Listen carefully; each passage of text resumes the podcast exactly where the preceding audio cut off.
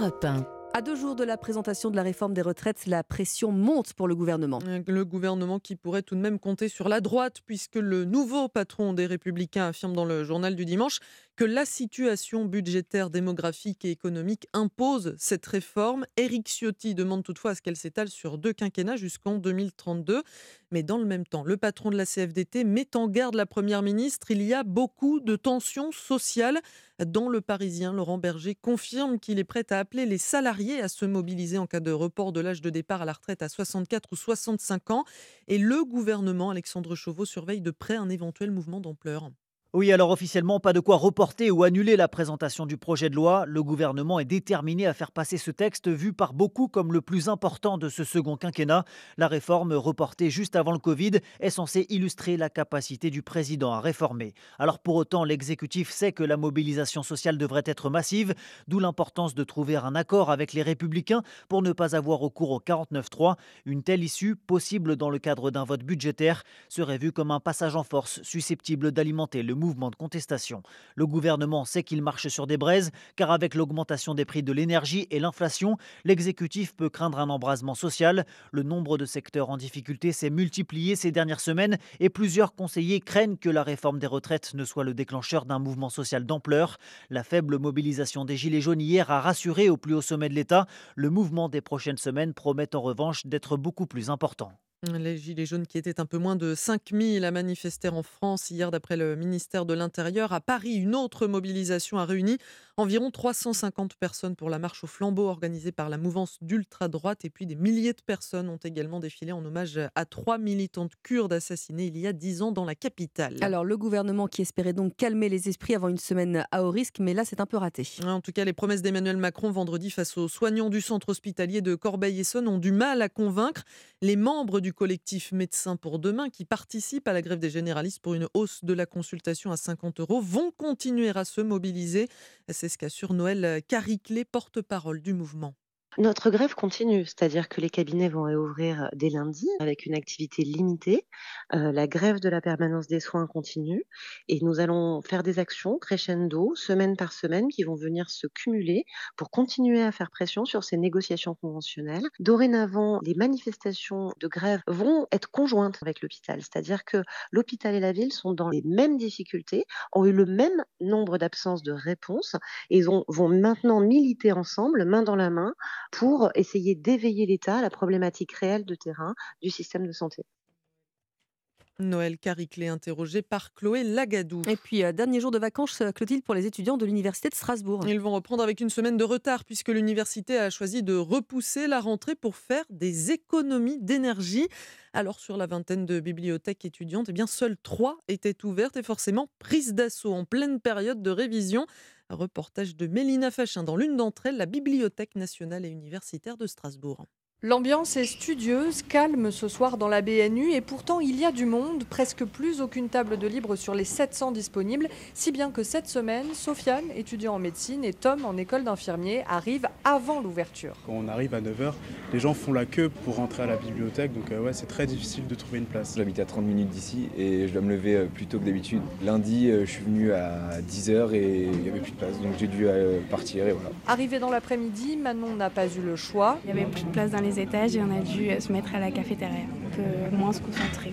Grâce à une application, Florence Hamsbeck, directrice adjointe de la BNU, peut suivre l'affluence en direct. On peut constater qu'on est à 100% de remplissage de l'établissement. En ce moment, c'est tous les jours des étudiants qui travaillent sur les fauteuils, sur les chauffeuses, voire assis par terre. On déborde largement notre capacité d'accueil euh, en cette période. Des étudiants qui espèrent un retour à la normale dès lundi, jour de réouverture de l'université. Strasbourg, Mélina Fachin, Europe 1. L'université de Strasbourg sera de nouveau exceptionnellement fermée une semaine en février, toujours pour faire des économies d'énergie. Et puis la ville de Saint-Nazaire, elle, fait des économies sur l'éclairage public la nuit depuis déjà 4 ans. On fera un premier bilan avec euh, le maire, M. Samzin. Euh, ce sera dans un petit quart d'heure sur Europe 1. Alors pour ceux qui ont encore euh, la chance d'être en vacances loin des révisions, c'est tout de même difficile de skier hein, pour l'instant. Un peu de neige dans les stations hein, jusqu'à présent, mais heureusement, il y a d'autres alternatives en montagne, l'escalade, chien de traîneau, spa. Grâce à la diversité des activités, Margot Faudéré, le bilan des vacances de Noël n'est finalement pas si mauvais.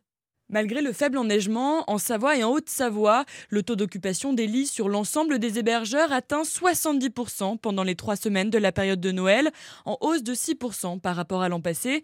Car à côté du ski, les Français peuvent désormais profiter de tout un tas d'activités, explique Michael Ruiz-Caert, directeur général de l'agence Savoie-Mont-Blanc. On skie en moyenne 3h15, 3h30 par jour et on a envie de faire tout autre chose. La plongée sous la glace, de l'escalade, le côté bien-être sont aujourd'hui des vrais facteurs de déclenchement de séjour euh, en altitude. Bilan positif aussi dans les Pyrénées, à Péragude, où les vacanciers de fin d'année ont pu s'essayer au VTT ou même à la tyrolienne.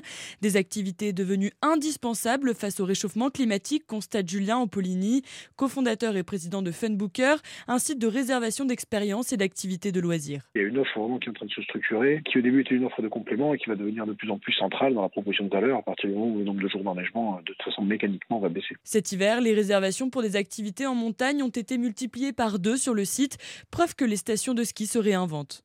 précision de Margot Faudéré du service économie d'Europe 1. À 6h07 sur Europe 1, vous allez peut-être encore aujourd'hui prendre une petite part de galette des rois. Hein, c'est l'épiphanie pendant ce week-end. Mais dans le Nord, là, on est déjà projeté vers Mardi Gras. Eh oui, puisque le traditionnel carnaval de Dunkerque débute officiellement ce week-end. Pendant trois mois, les balles et les bandes vont secouer les villes alentours. Avec une certaine effervescence, hein, après deux ans d'abstinence pour cause de Covid, reportage à Uxem à côté de Dunkerque, Maximilien Carlier. Un immense chapiteau blanc est installé à côté de la salle des fêtes. À l'intérieur, des dizaines de fûts de bière alignés, deux scènes pour l'orchestre et le DJ, 1500 carnavaleux attendus pour ce premier bal. Le dernier, c'était en 2020, Didier Darras, organisateur. On va revivre, on en est à ce point-là. Parce que deux, ans sans carnaval, ça nous manquait. Euh, le carnaval, c'est dans nos gènes les premières notes qui sortent euh, d'un tambour ou d'une trompette, ça nous met en émoi. Tenue déguisée obligatoire qu'on appelle un kletch. Louis va préparer le sien pour ce soir. Un peu à des poussières, ouais. En deux ans, il a pris la, il a pris la poussière. il est plein de couleurs. Une petite jupe pour faire bien, et puis voilà. Et ces carnavaleux sont impatients de se retrouver avec leurs costumes clinquants et leurs chapeaux à fleurs pour trois mois de fêtes partout dans le Dunkerquois. Uxem, Maximilien Carlieu, Europe 1. Étant fort de ce carnaval de Dunkerque, eh bien, ce sera donc au moment de Mardi Gras, la mi-février. Et on va, Maximilien Carlier, faire un tour évidemment. Merci Clotilde, à tout à l'heure. Valérie Darmon à 6h09 sur Europe 1. Vous nous dites, bah, c'est super qu'il y a de la pluie absolument partout. Voilà, bah, Dunkerque, hein. Hein, il va pleuvoir, il va pleuvoir absolument partout. C'est euh, un temps agité qui s'installe sur l'ensemble du pays. On a la perturbation euh, pluvieuse d'hier qui s'installe ce matin de la Lorraine à l'Alsace, de la Bourgogne à la Franche-Comté, de l'Auvergne-Rhône-Alpes. La limite pluie-neige se situe entre 1500 et 1800 mètres. Donc la neige se remet à tomber. Ça, c'est une bonne nouvelle pour les stations. Mm. Au fil de la matinée, elle quitte le pays par les frontières de l'Est on ne va pas connaître d'accalmie du tout parce qu'au même moment, on a une nouvelle dégradation très pluvieuse aussi, qui aborde le Poitou-Charentes pour gagner en matinée la Loire, le Limousin, l'estuaire de la Gironde. Donc cet après-midi, celle-ci va s'étendre des frontières belges au bassin parisien, du Massif central à la chaîne des Pyrénées. Et ce soir, ces précipitations vont toucher le Grand Est, la Franche-Comté, les Alpes, jusqu'à la Côte d'Azur et la Corse. Le vent de sud souffle toujours à 50-60 km/h sur toute la moitié nord, jusqu'à 90 sur les Pyrénées. La limite puinage, elle se situe vers 1200 mètres sur les Vosges, 1005 à 1008 du nord au sud sur le massif alpin, 1008 à 2000 sur les Pyrénées, sur la Corse. Et il n'y a pas de soleil. Hein. Normalement, quand il pleut, c'est vrai qu'il n'y en a pas beaucoup, mais là, effectivement, c'est bouché. là, voilà, là c'est complètement bouché, le ciel est complètement bas. Il y a une exception tout de même, ah. avec quelques éclaircies. C'est pas vraiment du soleil, ce sont des éclaircies. Et si on va pas chipoter, c'est sur le Languedoc-Roussillon. Là, vous connaîtrez quelques vagues éclaircies tout au long de la journée. Alors l'avantage, c'est qu'il fait doux. Il fait doux, voilà. Actuellement 15 à Toulon quand même, 14 à Marignane, 13 à Lyon, 12 à Nîmes, 11 à Nice et Montpellier, 10 à Paris, 9 à Orléans, 8 à Nantes, 7 à Perpignan et les maximales qui vont baisser de 2 à 3 degrés, mais qui vont rester évidemment au-dessus des normales de saison. Merci beaucoup Valérie, on vous retrouve euh, à 6h30. Il est 6h10 sur Europe 1. Euh, dans 10 minutes, mon premier invité, David Samzin, maire de Saint-Nazaire. La ville est pionnière en matière de baisse de l'éclairage public. La nuit, on dressera un premier bilan avec lui. Mais avant cela, c'est l'heure des pronostics. Bonjour Thierry Léger. Bonjour les naïcs, c'est une nouvelle fois sur l'hippodrome de Vincennes que va se courir ce quintet enrichi d'une tirelire d'un million d'euros. Et parmi les 16 partants qui en découdront sur la distance de 2100 mètres, j'ai fait confiance aux chevaux s'élançant en première ligne derrière l'autostart, le mode de départ de ce quintet avec les numéros 4 BPB qui nous arrive d'Italie en pleine possession de ses moyens et dont la seule tentative l'hiver dernier à Vincennes dans un groupe 1 sur ce tracé est bien meilleure que l'indique son classement Simão, 7 fine colline, entraîné et drivé par Mathieu Abrivard, à qui tout réussit actuellement, 2 élite de Giel, trois fois à l'arrivée pour autant de tentatives depuis le début de ce meeting d'hiver de Vincennes dans cette catégorie des quintés, et 9 Fairplay d'Urzy, certes intermittent, mais préparé depuis plusieurs semaines pour cet objectif par l'incontournable Jean-Michel Bazir. Enfin les numéros 1 Dexter Château, 16 Equinox, 10 Hussein Toll et 11 Marcello Weeb compléteront ma sélection. Mon pronostic 4, 7, 2, 9, As, 16, 10 et 11. Merci beaucoup Thierry, bon dimanche. Europe 1, bien fait pour vous. Julia Vignali et Mélanie Gomez. Que vous retrouvez tous les lundis, du lundi au vendredi sur Europe 1 entre 11h et midi.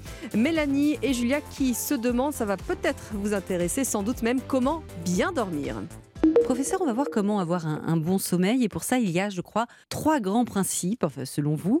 Euh, on va voir le pilier numéro un, la régularité. Ça veut dire quoi? Ça veut dire se coucher et se lever toujours à la même heure, c'est bien ça? Alors, plus exactement, en fait, pour dormir, on a deux jambes. On a une jambe qui est l'horloge, un petit peu comme les poules, on se lève et on se couche à des heures précises. Et puis les besoins en termes de durée. Ce qu'on a montré en étudiant des populations qui vivaient à l'ère pré-industrielle, c'est-à-dire sans électricité, c'est qu'en fait, étonnamment, elles avaient toutes un horaire de lever très précis et elles s'endormaient après le coucher du soleil. Donc c'est pas tant un phénomène de lumière, c'est vraiment un phénomène de rythmicité.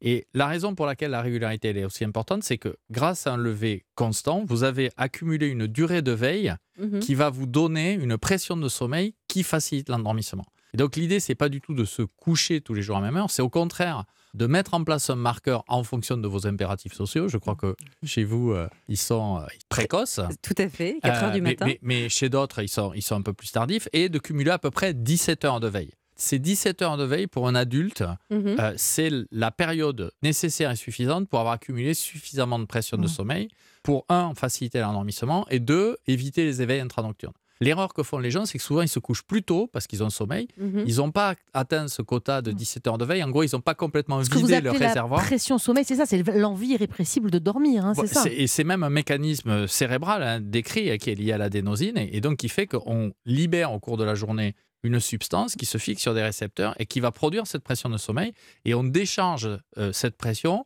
grâce au sommeil lent profond. C'est-à-dire, en gros, plus vous êtes éveillé, plus vous allez faire du sommeil lent profond. Et ce sommeil profond, c'est celui qu'on apprécie le plus parce qu'on ne se réveille pas et mmh. justement, on est très reposer le matin grâce à ce sommeil Si je comprends bien, ça veut dire qu'il faut parfois s'empêcher de dormir? Il faut retarder l'horaire de coucher pour que, au moment où vous alliez au lit, vous ayez la plus grande rapidité d'endormissement et la plus grande continuité. Absolument. Imaginez, si vous grignotez tous les jours, vous allez prendre du poids, vous allez plus savoir à quel moment vous avez faim ou que vous avez une sensation de satiété. Le sommeil, c'est un peu mmh. pareil. Il faut des périodes de sommeil et des périodes de veille suffisamment étendues. Alors, le second pilier pour euh, bien réapprendre à dormir, c'est la durée de sommeil. Alors, on doit dormir combien d'heures par nuit euh, ou par semaine Je ne sais pas, on calcule ça sur combien de temps alors? Alors, je, fais un petit commentaire un peu euh, politique de santé publique en disant qu'il y a beaucoup, beaucoup de gens qui nous ont vendu l'importance de la durée de sommeil, en particulier via des, substrats pharmacologiques ou chimiques. 7-8 hein. heures qu'on a en tête, non euh? Ouais, mais on sait qu'en en fait, la durée de sommeil, elle est importante par rapport à nos besoins génétiques, mais ce qui est important, c'est qu'il y ait une adéquation entre nos besoins et le fonctionnement diurne. Et si vous respectez pas la régularité, vous n'aurez pas la durée. Donc, schématiquement, on peut dire que 90% des gens ont besoin de 7 à 9 heures de sommeil. Mais il ne faut pas s'obséder sur la durée. En particulier, il ne faut pas aller chercher des substances qui vont vous donner la durée si vous n'avez pas respecté hmm. le premier principe de régularité. Et ce qu'on voit sur nos études épidémiologiques, c'est que le Covid a complètement bouleversé les schémas sommeil semaine et sommeil week-end. Mhm. Et donc le premier message à délivrer, c'est remettez-vous dans un rythme assez régulier pour dormir comme vous mangez, c'est-à-dire à peu près les mêmes choses entre la semaine et le week-end. Et le dernier pilier euh, fondamental, euh, c'est la qualité du sommeil. Et ça, j'imagine qu'avec euh, nos modes de vie actuels, c'est pas toujours évident. Notre sommeil est de moins bonne qualité que celui de nos ancêtres, par exemple? Est-ce qu'on sait ça? Là aussi, les, les études là, que j'ai insérées dans mon livre et qui ont été publiées par des équipes américaines sur des populations euh, d'A- d'Amérique du Sud et d'Afrique, elles ont montré des résultats absolument fascinants. Par exemple, le mot insomnie n'existe pas dans ces tribus. Mhm. quand on leur, on leur demande est-ce que vous avez des insomnies, savent pas ce que ça ils veut dire. Non. Nous, quand on fait des enquêtes en population, on est à peu près à 20% de, de plaintes d'insomnie avérées hein, dans le temps, et 70% de gens qui ont des plaintes de sommeil au cours de la semaine, eux, ils sont à moins de 1%. Et donc, en fait, ils sont dans un contexte où ils ont vraiment, vraiment un mode de vie qui est très protecteur, en partie parce qu'ils n'ont pas la lumière, mais aussi en partie parce qu'ils ont des conditions de température qui favorisent beaucoup l'endormissement. On en reparlera. Petit aparté, c'est quoi une insomnie d'ailleurs? Parce que si on demande autour de nous, on a l'impression que tout le monde est insomniaque. C'est quoi la, la définition d'une insomnie? C'est être réveillé dans la nuit, je sais pas, une durée particulière? Alors, l'insomnie maladie, c'est maintenant défini de façon très précise, c'est-à-dire au moins trois jours ou plus par semaine, Mhm. depuis au moins trois mois, soit des difficultés à s'endormir, soit des éveils nocturnes, soit des réveils précoces sans réendormissement, avec un impact sur le fonctionnement diurne. Oui, parce que moi je me réveille tous les jours quasiment entre 2 et 3 heures du matin. Euh, je fais ce que j'ai à faire et je me rendors quoi. Ça, c'est un sommeil physiologique, parce que physiologiquement, on se réveille, à peu près 10% de la nuit qui est faite d'éveil. Alors quand on est très jeune, on se réveille quelques secondes, on se rendort, et le sommeil a une vertu extraordinaire qui est que c'est amnésiant. Donc Mhm. on oublie Qu'on s'est réveillé. quand on redort dessus, absolument. Par contre, euh, plus on vieillit, plus on a tendance à augmenter ces périodes-là. C'est pour ça qu'il faut resserrer un peu le temps passé au lit Mhm. pour augmenter un peu la pression de sommeil. En augmentant Mhm. la durée de veille, il ne faut pas hésiter à aller à 18h, 19h de veille. Et là, comme ça, on a une bonne Mhm. pression et on s'endort et on, on garde la continuité. Professeur Philippe, on a un, un collègue, hein, Benjamin L, pour ne pas le citer, qui tous les matins, il met son réveil à 7 heures. Et on le sait, hein, depuis toujours, il dit qu'il snooze. Euh, vous savez, c'est-à-dire qu'il retarde ce, ce réveil. Il sonne à 7 heures, mais il se lève finalement jamais avant 8 heures. Est-ce qu'il ne devrait pas tout simplement mettre le réveil à 8 heures Et puis voilà, hein, il a dormi au moins 7 heures de, au lieu de snoozer toutes les 10 minutes? Alors, le principe du jet lag social, c'est qu'on on a des impératifs professionnels qui font qu'il faut se lever tous les jours de la semaine à une heure.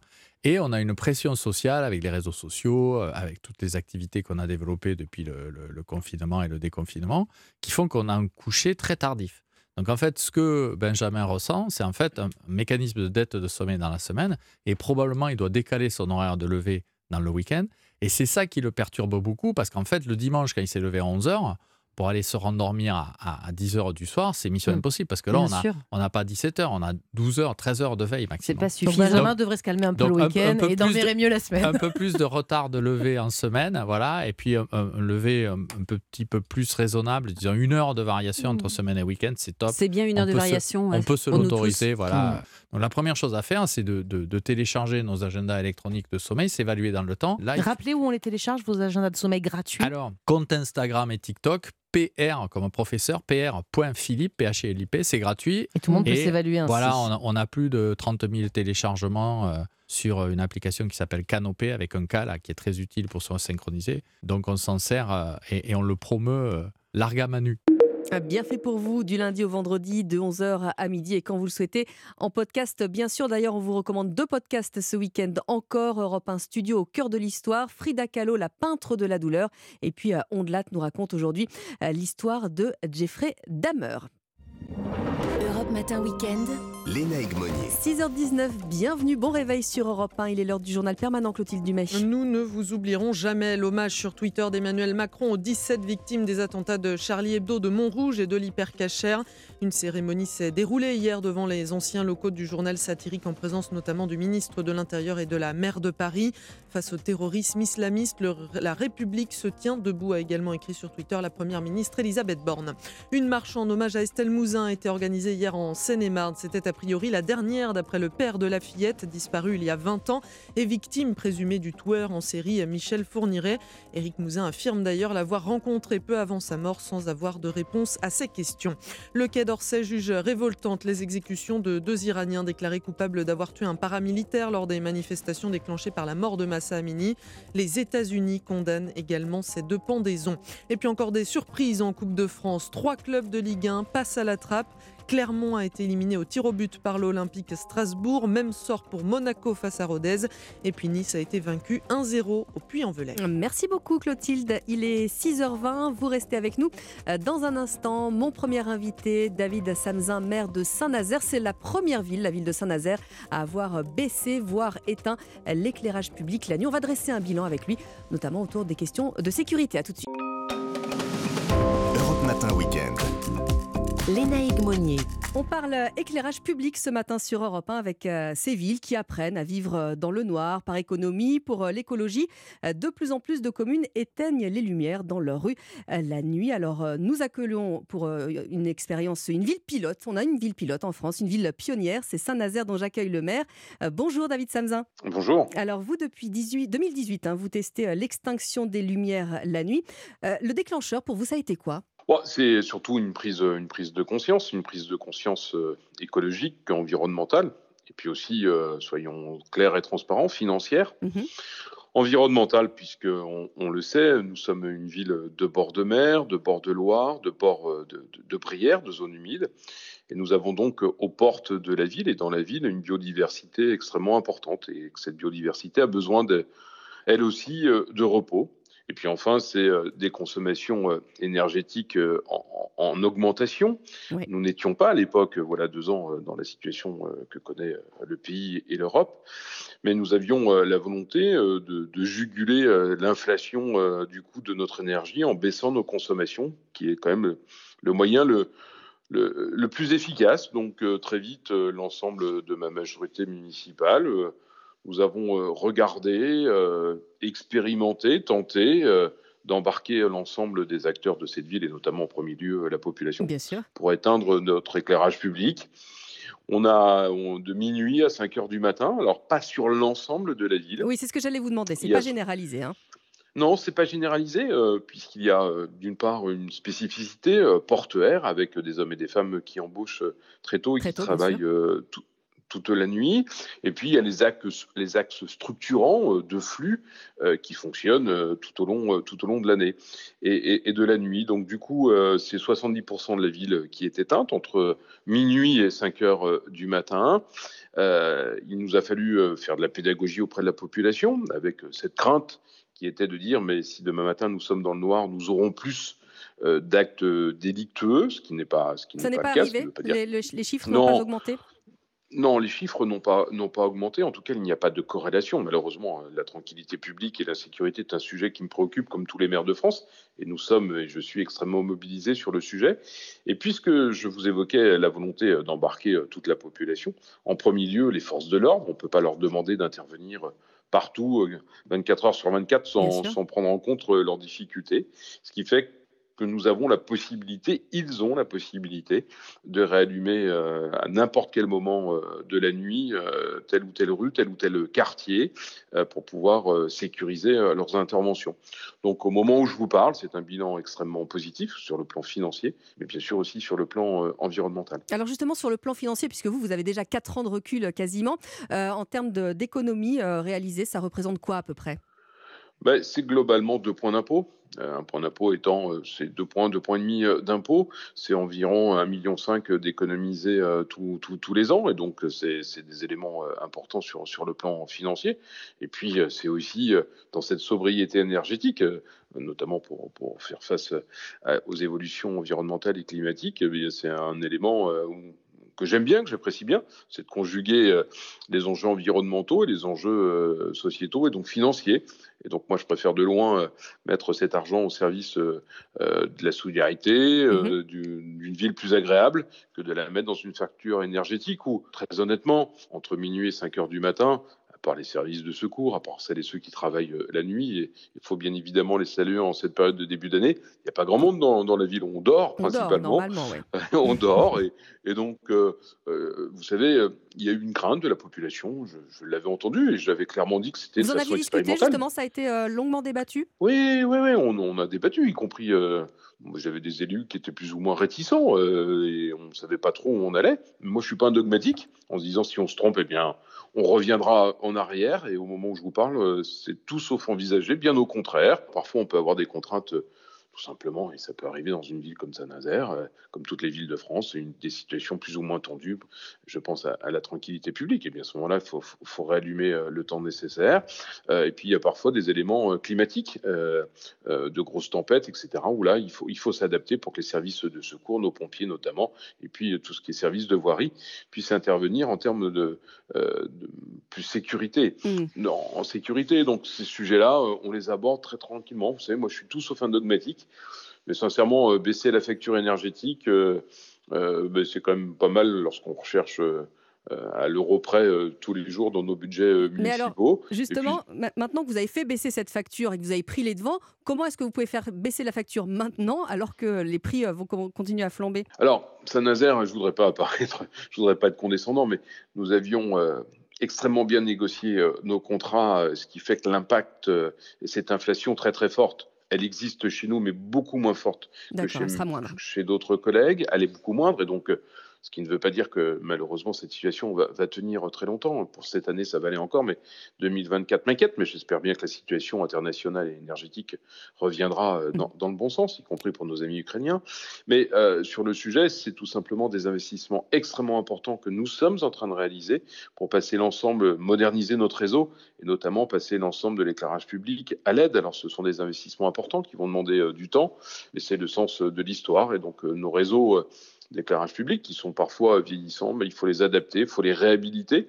C'est des sommes financières extrêmement importantes. La population ne s'en rend pas compte de suite. Mais nous, on le sait, euh, notre responsabilité, c'est de préparer le long terme, et que ce soit sur, là encore, des conjugaisons euh, financières, de sobriété énergétique et donc de sobriété environnementale. Donc, ben, ça fait partie de notre boulot, donc on, est dessus. Eh ben, merci beaucoup et bon boulot. merci beaucoup, David Samza, maire de Saint-Nazaire, d'être venu sur Europe 1 très tôt ce matin. Bon, bon, bon week-end. Merci, bon week-end, merci. Europe Matin Week-end. Lénaïque Monnier. Bienvenue sur Europe 1. Bon courage si vous allez au travail. Il est 6h30, l'heure d'un nouveau journal avec vous Clément Barguin. Bonjour. Bonjour les naïcs, bonjour à tous. C'est le retour du mouvement des Gilets jaunes. Plus de 4700 manifestants se sont réunis hier partout en France. L'inflation, la crise de l'énergie ou encore la réforme des retraites sont au cœur des revendications. Les groupes sanguins ont-ils une influence sur la formation des couples? En tout cas, c'est ce que révèlent des chercheurs chinois. Et puis on l'aime quand elle est bien faite avec du beurre dedans. On n'échappera pas à la traditionnelle galette des rois. Au programme de la prochaine demi-heure, Philippe Legrand s'entretient avec euh, Jean-Jacques Debout pour évoquer la chute du mur de Berlin en 1989. Et puis, euh, pour la balade du dimanche, direction l'Ardèche où nous visiterons la grotte Chauvet 2 à la lampe torche. Avant cela, une tendance météo, Valérie Darmon. Un temps agité sur l'ensemble du pays avec pluie et vent et grosse chute de neige en montagne. Et on voit ça en détail après le journal. Plusieurs milliers de gilets jaunes mobilisés hier à Paris, Toulouse, Strasbourg ou encore Mulhouse contre la réforme des retraites, l'inflation et la hausse du coût de l'énergie. Oui, Europe 1 vous le révélez hier soir, plus de 4700 manifestants se sont réunis hier partout en France pour défiler dans le cadre du retour du mouvement des gilets jaunes. À Paris, ils étaient environ 2000 à battre le pavé, moins nombreux qu'en 2018 mais déterminés à mener un combat identique. Caroline Baudry a suivi la manifestation.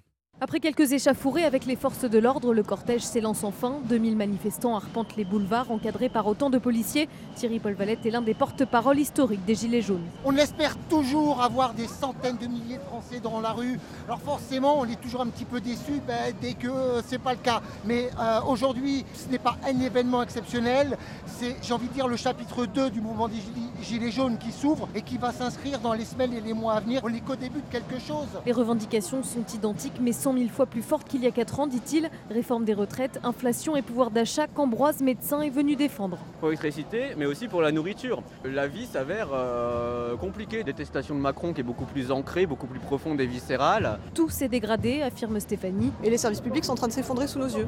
Que ce soit l'école, les hôpitaux ou même la poste, dernièrement.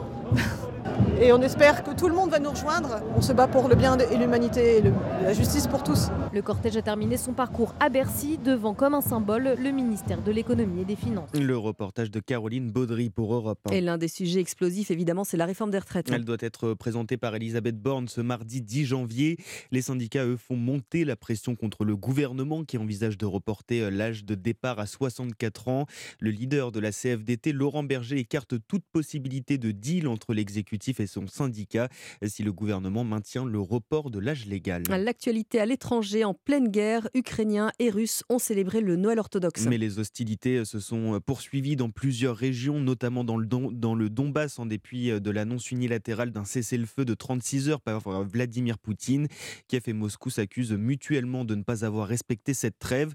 Cela va bientôt faire un an que la guerre a commencé. On redoute aujourd'hui une reprise intense des combats. Quelle est la situation dans la capitale? Romain Gubert, journaliste au point, est à Kiev. Dans un mois, cette guerre euh, aura fêtera c'est un an et on, sent l'épuisement effectivement des gens. Aujourd'hui, par rapport à il y a un an, à Kiev, il y a plus d'inquiétude que les mm. Russes débarquent. C'est les moins convoités. En revanche, ce que les dernières semaines ont montré, c'est que euh, la Russie euh, détruisait systématiquement des infrastructures et qu'il y avait des victimes civiles d'ailleurs même à Kiev. Et donc c'est ce type d'inquiétude et c'est surtout pour tous les jeunes hommes entre 20 et 35 mmh. ans l'inquiétude d'aller au front, de se retrouver euh, mobilisés. Et donc ils sont formés, etc. Et donc ils savent pas quand est-ce qu'ils vont être appelés pour partir au combat.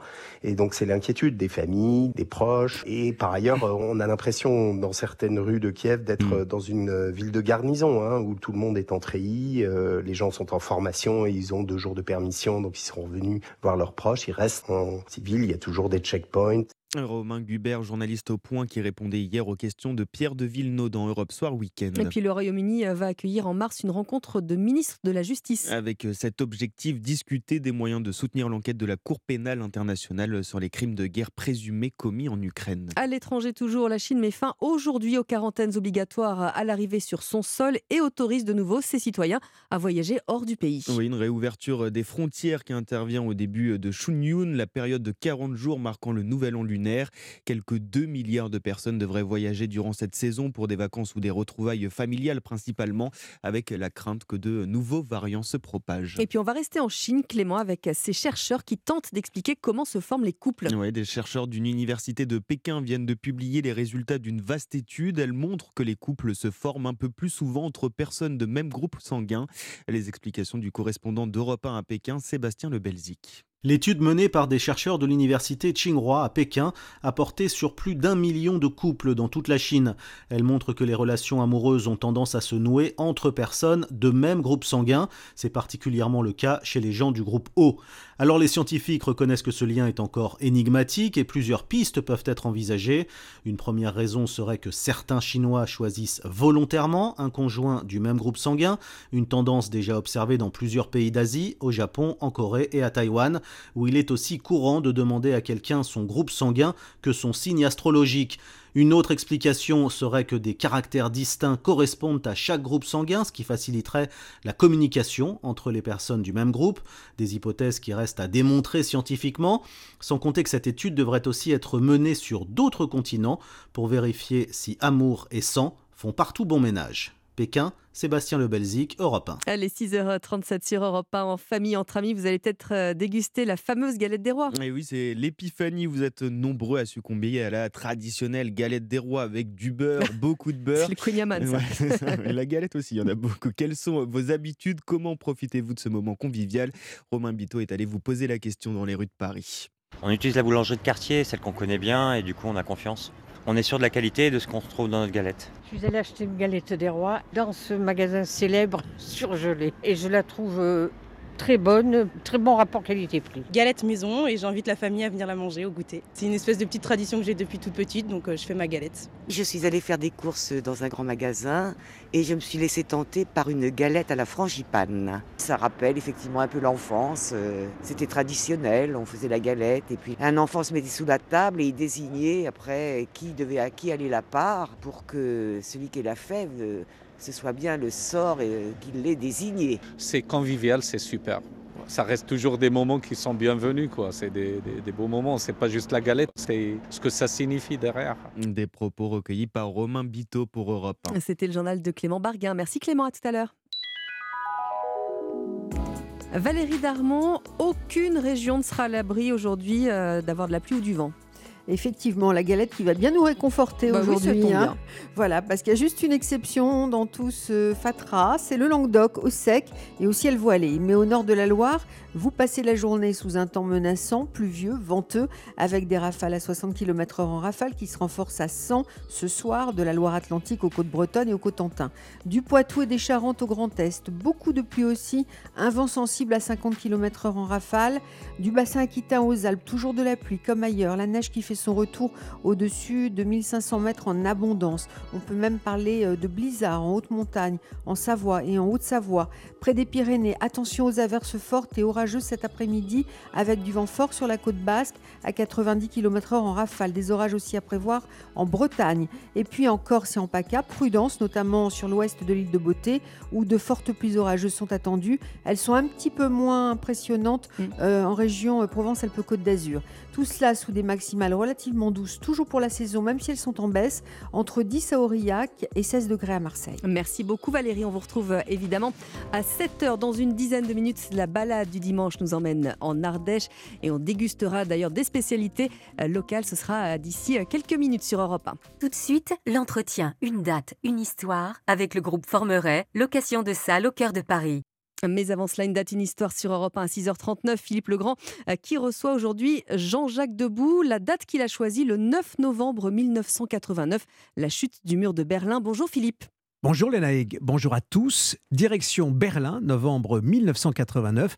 Bonjour Jean-Jacques Debout. Bonjour Philippe. Chanteur, auteur, compositeur, on dit de vous que la nuit vous inspire autant de chansons que de musique. Vous êtes à l'œuvre lorsque tout le monde dort. Au réveil, ce sont des tubes qui s'accumulent et que vous collectionnez comme les rencontres improbables. Il y a notamment ces années de pensionnat où vous croisez celui qui deviendra Jean-Paul Goude ou celui que l'on a appelé l'ennemi public numéro un, Jacques Messrine. Jean-Jacques Debout, quelles que soient les circonstances les plus dures comme les plus douces, vous gardez les pieds sur terre, cette terre qui vous a fait rêver là où vous avez préféré dire non à votre père, qui avait pour vous l'ambition de vous confier son atelier d'opticien.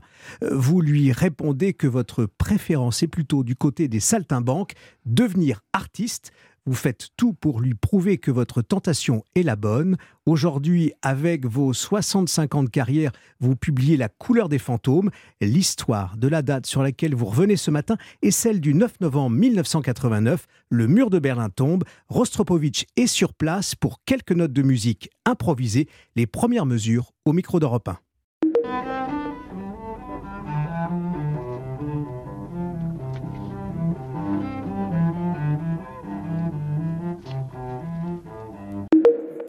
C'est l'émotion, hein oh l'émotion du grand artiste oh avec euh, ce morceau improvisé, Rostropovitch euh, dans ses œuvres, un homme libre, un musicien, un artiste engagé euh, comme vous. Pourquoi avoir choisi ce 9 novembre 1989, Jean-Jacques Debout? Mais parce que c'était bouleversant. C'était plus que bouleversant. C'était d'une part, tout le monde attendait ça. Autour de moi, bah, euh, évidemment, euh, j'allais souvent à l'époque euh, dîner le soir dans la cuisine de Marlène Dietrich, qui habitait avenue Montaigne.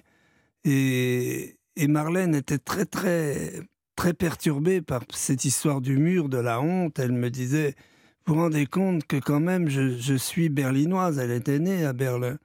Et j'ai beaucoup d'amis encore là-bas et, qu'est-ce qu'ils peuvent penser d'un tel, tel séisme Intellectuellement, c'était horrible. Le mur s'écroule.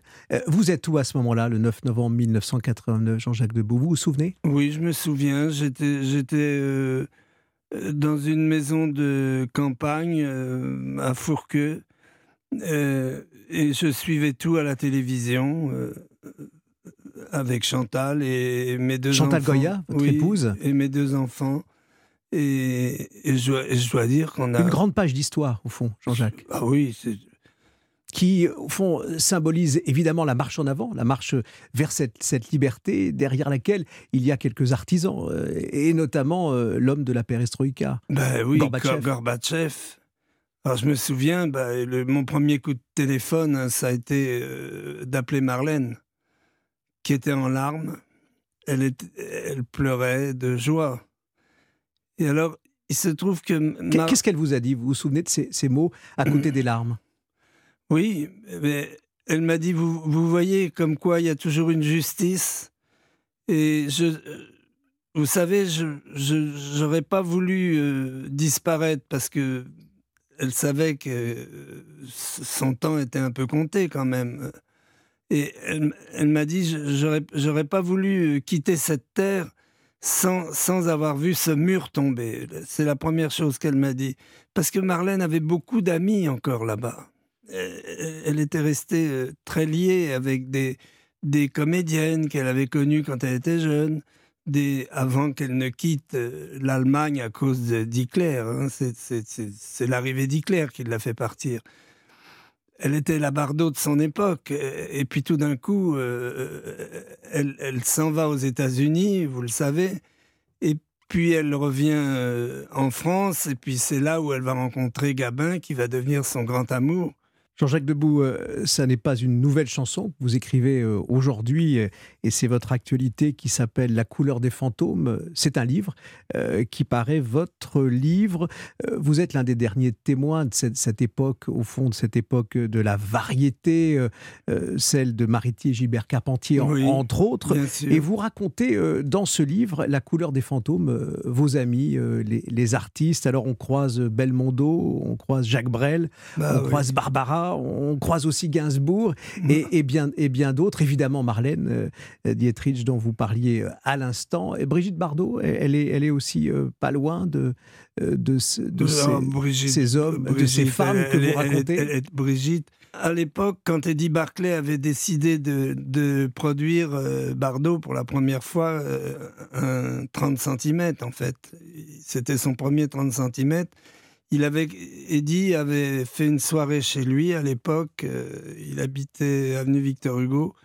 Et il, avait, il y avait Gainsbourg, évidemment, qui était là. Il y avait Jacques Brel, qui avait écrit aussi euh, deux chansons pour Brigitte. Moi, j'en avais écrit une. Et puis, on était plusieurs. Il y avait Pierre Delanoë, il y avait il y avait en fait toute la bande d'Eddie Barclay qui, qui, savait écrire des succès était là au rendez-vous pour Brigitte.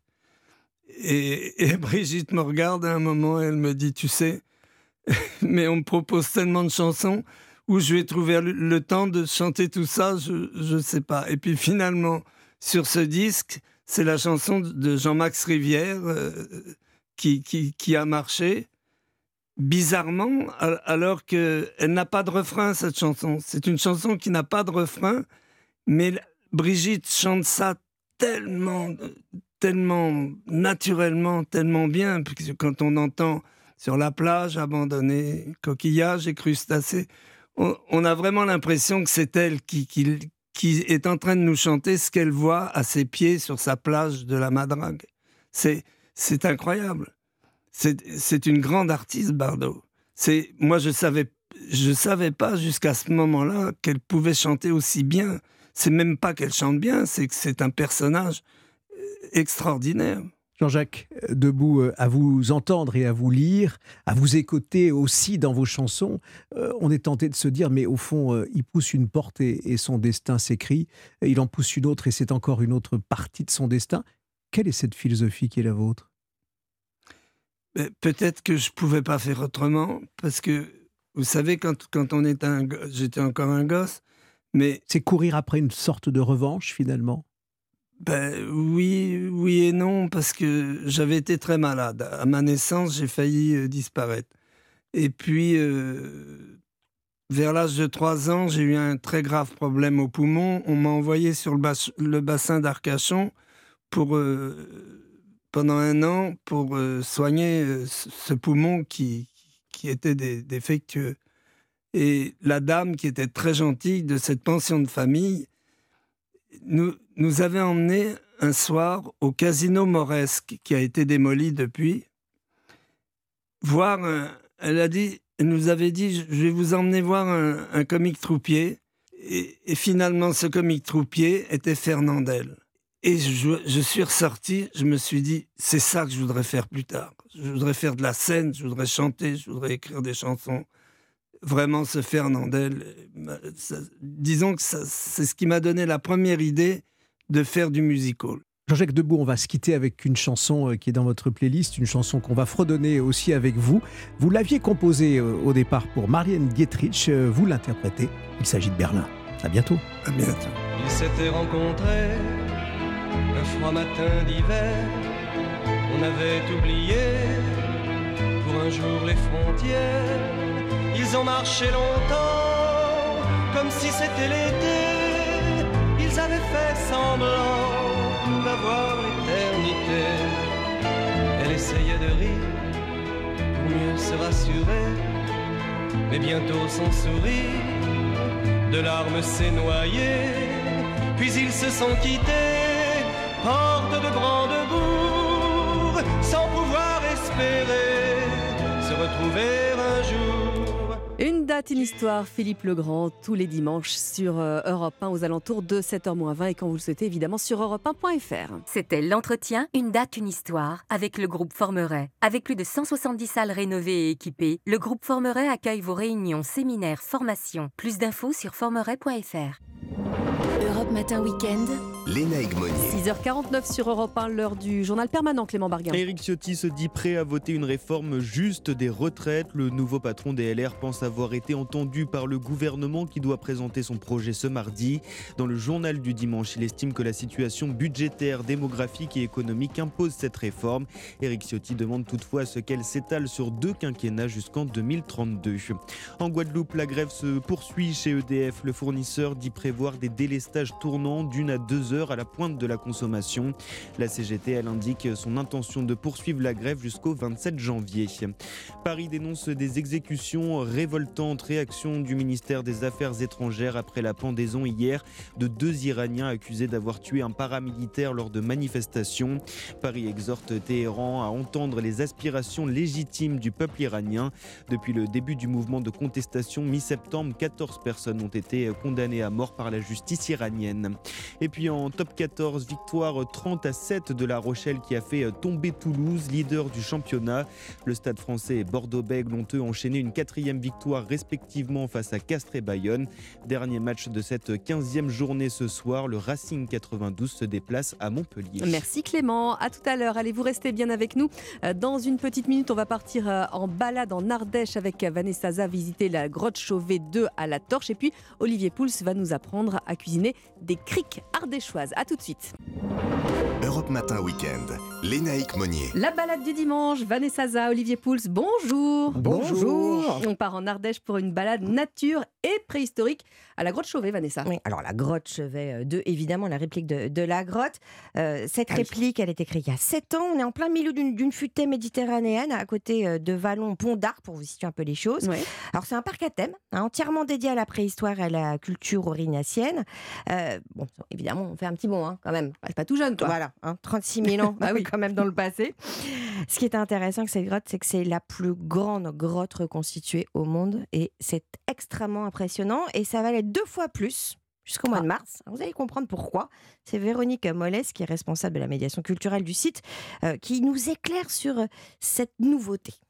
Le guide est équipé d'une torche. Donc vous avez concrètement la perception des artistes et des visiteurs de la préhistoire. Donc c'est une vraie remontée dans le temps pour voir toutes ces œuvres qui ont été réalisées à la fois à l'ocre et qui nous ont donné des dessins rouges, des gravures et des dessins noirs. Et c'est vrai qu'à la torche, ça modifie euh, quelques tonalités de ces peintures, mais effectivement, on a également euh, tout l'aspect euh, géologique de la grotte, je vais dire, qui, en tant qu'espace souterrain, est encore plus magnifié. L'humidité des parois se révèle, les ombres se jouent des reliefs, donc c'est vraiment une nouvelle perception que l'on propose à nos visiteurs. Alors Vanessa, moi je veux bien jouer à l'homme euh, la femme préhistorique, ok. Est-ce qu'on voit bien quand même parce qu'on va Avec pas revenir avec une jambe dans le sac Ouais, vous hein avez peur hein, de la Ouais, tâche, peu, ouais. Et ben en fait, c'est assez étonnant parce qu'elle inspecte très large. Euh, quand vous êtes une vingtaine, parce que c'est des Ouais. parcs petits groupes de vent, et ben tout le monde voit. D'accord. Euh, en fait, c'est une torche spéciale. Ah, bah voilà, ils, ont fallait commencer demandé, par là. ils ont demandé à un ingénieur euh, voilà, de la créer et elle éclaire avec la même intensité, la même tonalité qu'une vraie torche de feu. Bah, comme euh, voilà, à l'époque, évidemment, il y a 36 000 ans, je le répète. Mm, Voilà. Et ce qui est intéressant, justement, c'est que la tonalité des œuvres, elle se modifie en fonction de la position de cette torche. Euh, donc, vous voyez des choses très différentes, des détails en fonction de, de la position de la lumière, si elle est plus rasante ou pas. Alors, Il y a une fresque en particulier qui, justement, prend toute son ampleur. Parce que euh, vous allez voir euh, des traces assez particulières, parce que l'artiste avait un petit doigt tordu, les amis. Ouais, voilà, genre de petits détails que vous pouvez voir, Mais qu'à la torche, justement. À la torche uniquement. Alors, vous disiez euh, au début de votre chronique, Vanessa, que c'était un parc à thème. Donc, Mm. ça veut dire qu'il y a d'autres choses en dehors Oui. de la grotte. Si on Alors, a peur du noir, par Il exemple. y a la, il y a la galerie. Je, je vous sens très angoissée. Ma je suis je suis pas au top. Non, mais alors, la sensation est assez incroyable. Alors, il y a la galerie de l'Orignacien et puis un spectacle immersif qui s'appelle Animal de la préhistoire au street art. Ah. Voilà, qui s'interroge sur la place de l'animal ben, à travers les, les millénaires. Donc, euh, euh, la scénographie, en fait, elle, elle fait le lien entre les techniques de l'art pariétal et les techniques actuelles du street art. Euh, parce qu'au final, ben, les premiers graffeurs, euh, c'était un peu ces Bah oui, Orignacien. c'est voilà. vrai. Et parmi les street artistes, il y en a un qui est très connu qui s'appelle War. Alors lui, pourquoi? Il peint la nuit en fait. Donc aussi peu de lumière que dans une grotte. Et depuis quelques années, il s'intéresse euh, à toutes ces peintures préhistoriques que vous pouvez voir à Lascaux, à Cosquer, Oui, bien sûr. euh, voilà, à Chauvet. Et donc ça, ça le fascine. Donc dans le, pe- dans le spectacle, vous, vous retrouvez certaines de ses œuvres signatures. Même un hippocampe, pas très habituel dans une, Non, dans une grotte. grotte. Et puis évidemment, il en a créé spécialement pour le lieu et pour cette, euh, cette exposition. Alors évidemment, on reste dormir dans les parages. Oui, alors il y a un tout nouvel hôtel qui s'appelle Villa Valbaume. On est dans les vignes. Euh, Ah. C'est tenu par un vigneron, ça c'est pour Olivier, avec un bon panel. On peut pas dormir dans une grotte aussi, non Une touristique. Bah, j'ai cherché, Ouais. et bah, en fait il n'y en a pas. Non, c'est pas- il y a pas grave. Moi, les vignes, années ça me va et très elle bien. a fermé depuis cette chambre d'hôte. Euh, voilà, vous pouvez même faire du yoga dans les vignes chez lui, des apéros perchés, le vélo, œnologie. et puis sinon, il y a les lodges de euh, Coucouzac. Voilà, pour une parenthèse nature euh, et assez authentique. Et moi, je vais, je vais opter pour le. L'apéro perché. L'apéro Enfin, plus tard, perché. hein, là, il est un peu tôt, Ouais, évidemment, ouais. mais. euh, Ouais, c'est pas Quoique, mal. Pour après. C'est pas mal. Pour après. Alors, avec vous, Olivier, on reste évidemment euh, en Ardèche Bah, également. bien sûr. euh, pour parler de la crique ardéchoise. Alors, ça, je ne connais Ah alors, absolument pas. Je sais non même pas ce que c'est. Quand tu- Quand ce vous- plat. vous On en a êtes parlé, je ne pas ce que c'était. Eh bien, c'est un plat paysan, figurez-vous. Alors, comme euh, beaucoup de plats paysans, ce sont des plats qui sont simples, qui sont euh, gourmands, qui sont réconfortants et denses, Poutoc, et qui, en ce moi. moment, en plein hiver, ben, vont peut-être nous donner un peu de cœur à l'ouvrage après nous être baladés. Euh, alors, c'est un plat à base de pommes de terre. Ah. Euh, c'est un plat On qu'on trouve d'ailleurs de- de- de- de- avec des variantes dans différentes régions. En Lorraine, on l'a- on l'appelle les râpés, le paillasson Ah oui, à Lyon. En fait, ce sont des pommes de terre je qui sont cuites, aussi. voilà, qui sont cuites euh, avec le ramidon et le ramidon donne la liaison. Ça fait une espèce de galette de pommes de terre qu'on aromatise. Je vais vous donner la, la- la recette dans un instant. Mais avant, je voudrais vous parler de la, rec- de la, de la relation particulière qu'il y a entre l'Ardèche et la pomme de terre, figurez-vous. Ben, la pomme de terre, vous savez, elle nous a été ramenée euh, euh, d'Amérique du Sud. Elle a eu Mhm. un peu de mal à s'installer en, en France. Eh bien, c'est en Ardèche, figurez-vous, en 1540, que les premiers plants de pommes de terre français ont été plantés. Ah ouais. Ils avaient pas mal d'avance sur les autres. Euh, alors à l'époque, on appelait ça les truffoles. Et, et les plants de pommes de terre avaient été ramenés par euh, un certain Pierre Sornas, qui était un moine franciscain, qui Mhm. a planté donc Mhm. euh, dans un petit village de Saint-Alban d'Ailly les premiers plants de pommes de terre. Au début, on donnait euh, ces, ces tubercules à manger aux animaux, on s'en méfiait un peu. Et par la suite, bah, l'homme a commencé à s'y intéresser. Et dès le XVIe siècle, on mange en Ardèche de la pomme de terre, alors qu'elle n'arrive que beaucoup plus tard dans le Et reste de mais la alors, France. cru ou cuite Ah à l'époque euh, non, non, toujours, toujours, cuite. c'est- toxique, on de sait terre jamais. crue. Oui, mais Ah, bon, à l'époque, ils auraient peut-être pu tester. Oui, Mm. ben, je pense qu'il y en a quelques-uns qui ont testé. Aujourd'hui, ils sont plus là pour le raconter. De toute façon, même ceux qui l'avaient Bah, pas en même testé. temps, 17e, il se C'est vrai il serait que plus là non plus. Hein. Mais non, ils tête un peu, pas mais. le temps de l'écrire. mais c'est vrai que c'est beaucoup plus tard. hein. C'est Parmentier au XVIIIe siècle qui va Ah, populariser la, pomme de terre. Bon, alors on va revenir à notre petite euh, Notre crique, si vous voulez, si vous voulez la recette. La recette, évidemment. Sait mais- pas quoi faire à midi. Eh ben, des pommes de terre. Prenez des binches, par exemple, une variété de pommes de terre que j'aime bien, qui sert notamment aussi à faire les frites. Bah oui. Euh, il faut 4 gousses d'ail, donc 8 pommes de terre. Il faut des herbes, les herbes du jardin, euh, ce que vous trouvez, hein, du persil, de la ciboulette, de l'huile, du sel, du poivre. Et ça, normalement, c'est la recette de base, c'est la plus simple. Après, il y a un grand débat en Ardèche. Je m'excuse euh, d'ores et déjà auprès des Ardéchois qui nous écoutent. Certains prétendent qu'il faut mettre un œuf dedans et, Et d'autres- que c'est sacrilège. Ah. Bon, vous ferez comme vous Vous voulez. faites comment, vous? C'est bien, il, a- il sème la zizanie dans, Ouais, aujourd'hui. Moi, je fais 100 parce que quand vous avez épluché vos pommes de terre, que vous les avez juste passées sous l'eau, que vous les avez râpées, surtout à ce moment-là, vous gardez bien l'amidon qui est Ouais. contenu dans les Mmh. pommes de terre. C'est ça ça qui va faire la même. liaison. Exactement. Une poêle bien chaude. Donc, dans votre pomme de terre, vous mélangez euh, les herbes, évidemment, votre, votre ail coupé en morceaux, pourquoi pas une petite échalote. Et puis, on en fait une, comme, comme un paillasson qu'on va poser dans la, dans la poêle. 5-6 minutes, il faut, il faut surtout pas avoir la tentation de le retourner trop vite. Il faut attendre que ça, ça caramélise, ouais, que ça, Mm. ça croustille en dessous, et surtout que ça se solidifie, on le retourne, de nouveau 5 minutes ou 6 minutes de l'autre côté, terminé. Ça fait un accompagnement avec une salade, ça fait un petit plat. On peut le customiser, je l'ai dit, avec un œuf ou pourquoi pas du fromage. Amusez-vous, c'est facile cette Bon, saison. bah, on a Et- et bon appétit. On a encore notre- notre, notre petit repas du dimanche. Merci beaucoup. Olivier et Vanessa. Bon dimanche. Il est l'heure du petit déjeuner sur Europe 1. Il est 7h, bienvenue. Europe Matin Week-end. Lénaïque Monnier. Et à 7h, le journal vous est présenté par Clotilde Dumais. Bonjour Clotilde. Bonjour Lénaïque, bonjour à tous. Licencier des salariés fermés un jour dans la semaine, ce boulanger du Rhône n'aura peut-être pas le choix pour payer ses factures d'énergie. Il ne pourra pas bénéficier du plafonnement des prix de l'électricité annoncé par le gouvernement. Témoignage en début de journal. À la une également, le succès contre toute attente de l'avion en 2022, malgré les grèves, les exigences environnementales, les compagnies se rapprochent de la situation avant Covid. Et eux vont prendre l'avion demain, direction la Pologne. Les handballeurs français joueront le match d'ouverture du mondial mercredi. Ils ont terminé leur préparation par une victoire contre l'Égypte. Dans la prochaine demi-heure, on suivra la chronique de Mathieu Alterman qui va partager ses chansons préférées euh, pour soigner un chagrin d'amour. Et puis à 7h10, euh, je reçois Patrick Pelou, médecin urgentiste. On ver- on verra avec lui euh, ce qu'il pense des euh, prescriptions et du diagnostic d'Emmanuel Macron euh, sur l'hôpital français. Mais avant cela, une tendance météo, Valérie Darmon. Eh bien, gris, c'est la couleur du ciel, sans oublier de prendre son parapluie partout. Et on se retrouve évidemment après le journal. Europe 1. Et Clotilde, c'est ce qui s'appelle passer entre les mailles du filet. Un prix de l'électricité plafonné à 280 euros le mégawattheure pour 600 000 petites entreprises, annonce vendredi du ministre de l'économie Bruno Le Maire pour aider les artisans face à la flambée des factures d'énergie.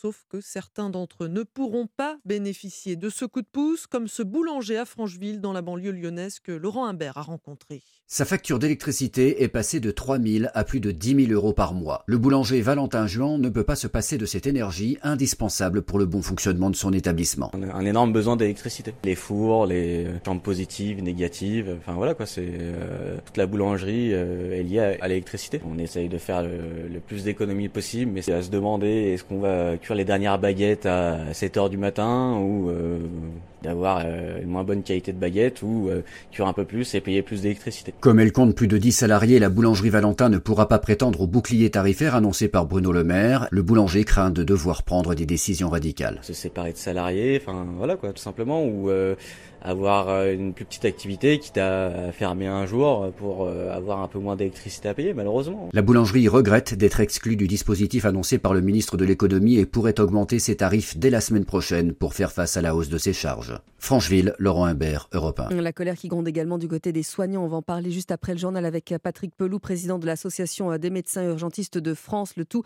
à deux jours de la présentation, également en parallèle de la réforme des retraites. Le patron de la CFDT euh, met en garde la première ministre. Il y a beaucoup de tensions sociales dans le Parisien. Laurent Berger confirme qu'il est prêt à appeler les salariés à se mobiliser en cas de report de l'âge de départ à la retraite à 64 ou 65 ans. Le gouvernement va donc devoir gérer de front ce dossier brûlant et le retour des députés à l'Assemblée après trois semaines de vacances. La tension était déjà palpable dans l'hémicycle ces derniers mois, Alexis de la Fontaine, et les débats devraient encore être passionnés. Oui, cette assemblée est instable, confie un ministre, et les sujets de clivage vont s'accumuler dès demain. Tout d'abord, la réforme des retraites, et en cas de passage en force, les républicains menacent de faire chuter le gouvernement avec l'aide du Rassemblement national et de la NUP. Mais pour la droite, c'est un jeu dangereux, car leurs électeurs ne pardonneraient sûrement pas ce choix.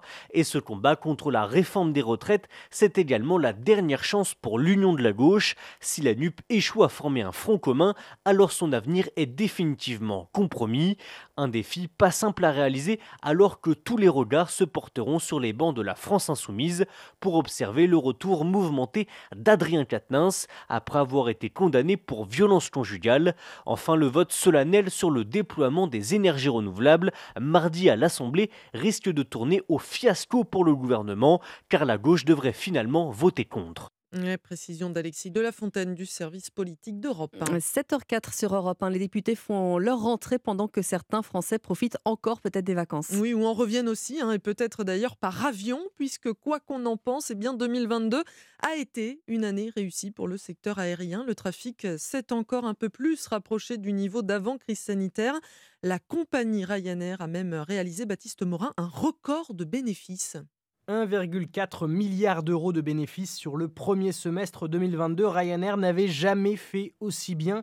La compagnie low cost irlandaise estime avoir transporté plus de passagers en 2022 qu'en 2019. Voilà qui illustre un aspect de l'activité aérienne l'année passée. Xavier Titelman, ancien pilote spécialiste du secteur. Les compagnies low cost ont fait mieux qu'en 2019 déjà, alors qu'évidemment de l'autre côté, les compagnies traditionnelles sont en retrait, notamment sur les vols long courriers. En 2022, l'Europe est revenue à 83% du niveau du trafic avant la crise sanitaire. La barre des 90% devrait être dépassée en 2021. Retour à 100% prévu pour 2025. En termes de revenus, avec l'augmentation du prix du billet et la rationalisation des flottes, les compagnies traditionnelles pourraient à nouveau réaliser des bénéfices dès 2023. En 2022, Air France a enregistré un résultat d'exploitation positif pour la première fois depuis 2019. Baptiste Morin. La Chine lève aujourd'hui la quarantaine obligatoire pour les voyageurs en provenance de l'étranger. C'est le dernier acte de la fin de la politique zéro Covid après presque trois ans de restrictions sanitaires. Allez, on passe au sport avec ces Bleus qui ont fait le plein de confiance hier à Orléans contre l'Égypte. Victoire des handballeurs français 33 à 32 pour leur dernier match amical avant le début du mondial la semaine prochaine. On peut le dire, les champions olympiques en titre sont prêts à décrocher une autre médaille d'or. Reportage d'Axel May. Une Marseillaise avant le coup d'envoi, puis des encouragements tout au long du match avec des drapeaux bleu-blanc-rouge agités aux quatre coins de la nouvelle aréna d'Orléans, inaugurée hier soir par ce succès des Français, le gardien Vincent Gérard. Jouer dans une salle de 10 000 places à peu près, euh, pleine, euh, acquise à notre cause, c'était euh, c'était top. Avant de battre les Égyptiens hier soir à Orléans, les Bleus avaient dominé les Pays-Bas mercredi au Mans. Et après ces deux matchs amicaux en province, la préparation du mondial touche à sa fin. Le sélectionneur Guillaume Gilles. Dans l'état actuel de notre effectif, de notre préparation, je suis content du travail qu'on a pu fournir. Maintenant, euh, au-delà de ça, euh, la seule vérité, c'est celle du mondial, celle de la compétition, où tout est euh, remis à zéro. On peut faire la plus belle des préparations et se planter en début de compétition. Les Français s'envoleront demain pour la Pologne, qu'ils affronteront en match d'ouverture du mondial mercredi. Et puis en football, encore des surprises. En Coupe de France, trois clubs de Ligue 1 passent à la trappe. Clermont a été éliminé au tir au but par l'Olympique Strasbourg. Même sort pour Monaco face à Rodez. Et puis Nice a été vaincu 1-0 au Puy-en-Velay. C'était le journal de Clotilde Dumais. Merci Clotilde. Valérie Darmon à 7h07 sur Europe 1. Vous nous dites que le temps est agité. Oui, très perturbé. Hein. C'est la perturbation d'hier qui se généralise à presque tout l'hexagone, donnant de la pluie ou des averses et du vent fort sur l'ensemble du pays. Donc celle d'hier va s'évacuer par les frontières de l'Est et puis on en a une autre qui en même moment arrive par la Bretagne. Donc on est de toute façon dans des perturbations aujourd'hui. C'est très simple, seul le Roussillon conserve un temps sec, au contraire même du Languedoc, de la région PACA et de la Corse où le temps euh, tourne à la pluie et la pluie même sérieuse sur la Corse. Et en montagne, la neige qui est attendue aussi sur l'ensemble des massifs aux alentours de 1005 à 1600 mètres. Alors c'est un temps à défaire son sapin et à manger de la galette. Côté température, qu'est-ce que ça donne? Voilà, je vous reconnais bien là. Alors les minimales, elles sont de l'ordre de 5 à 10 degrés en général, jusqu'à 10-13 sur les bords de la Méditerranée. Les maximales entre 9 et 13 sur la moitié nord et le massif central, 11 à 16 au sud, 17 sur le Béarn et le littoral méditerranéen, 18 en Corse, elles perdent 1 à 3 degrés en moyenne. Cet après-midi, euh, votre mercure affiche 10 degrés à Verdun, 11 degrés à Évreux, 11 également à Paris, à Strasbourg et à Lille,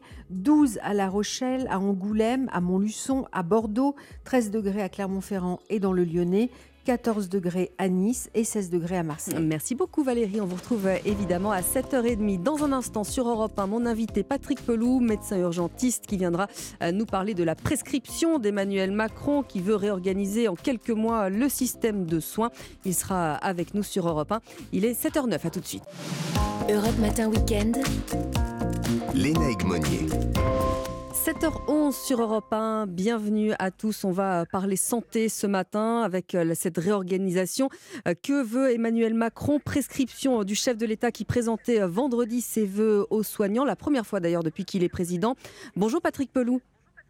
Bonjour. Vous êtes médecin urgentiste, président de l'Association des mmh. médecins urgentistes de France. Merci d'être avec nous, d'autant que vous êtes à l'hôpital hein, sur, sur votre lieu de travail. Cette réorganisation express, cinq mois pour réformer, qu'est-ce que vous en pensez? Ah mais rien du tout parce que c'est impossible et c'est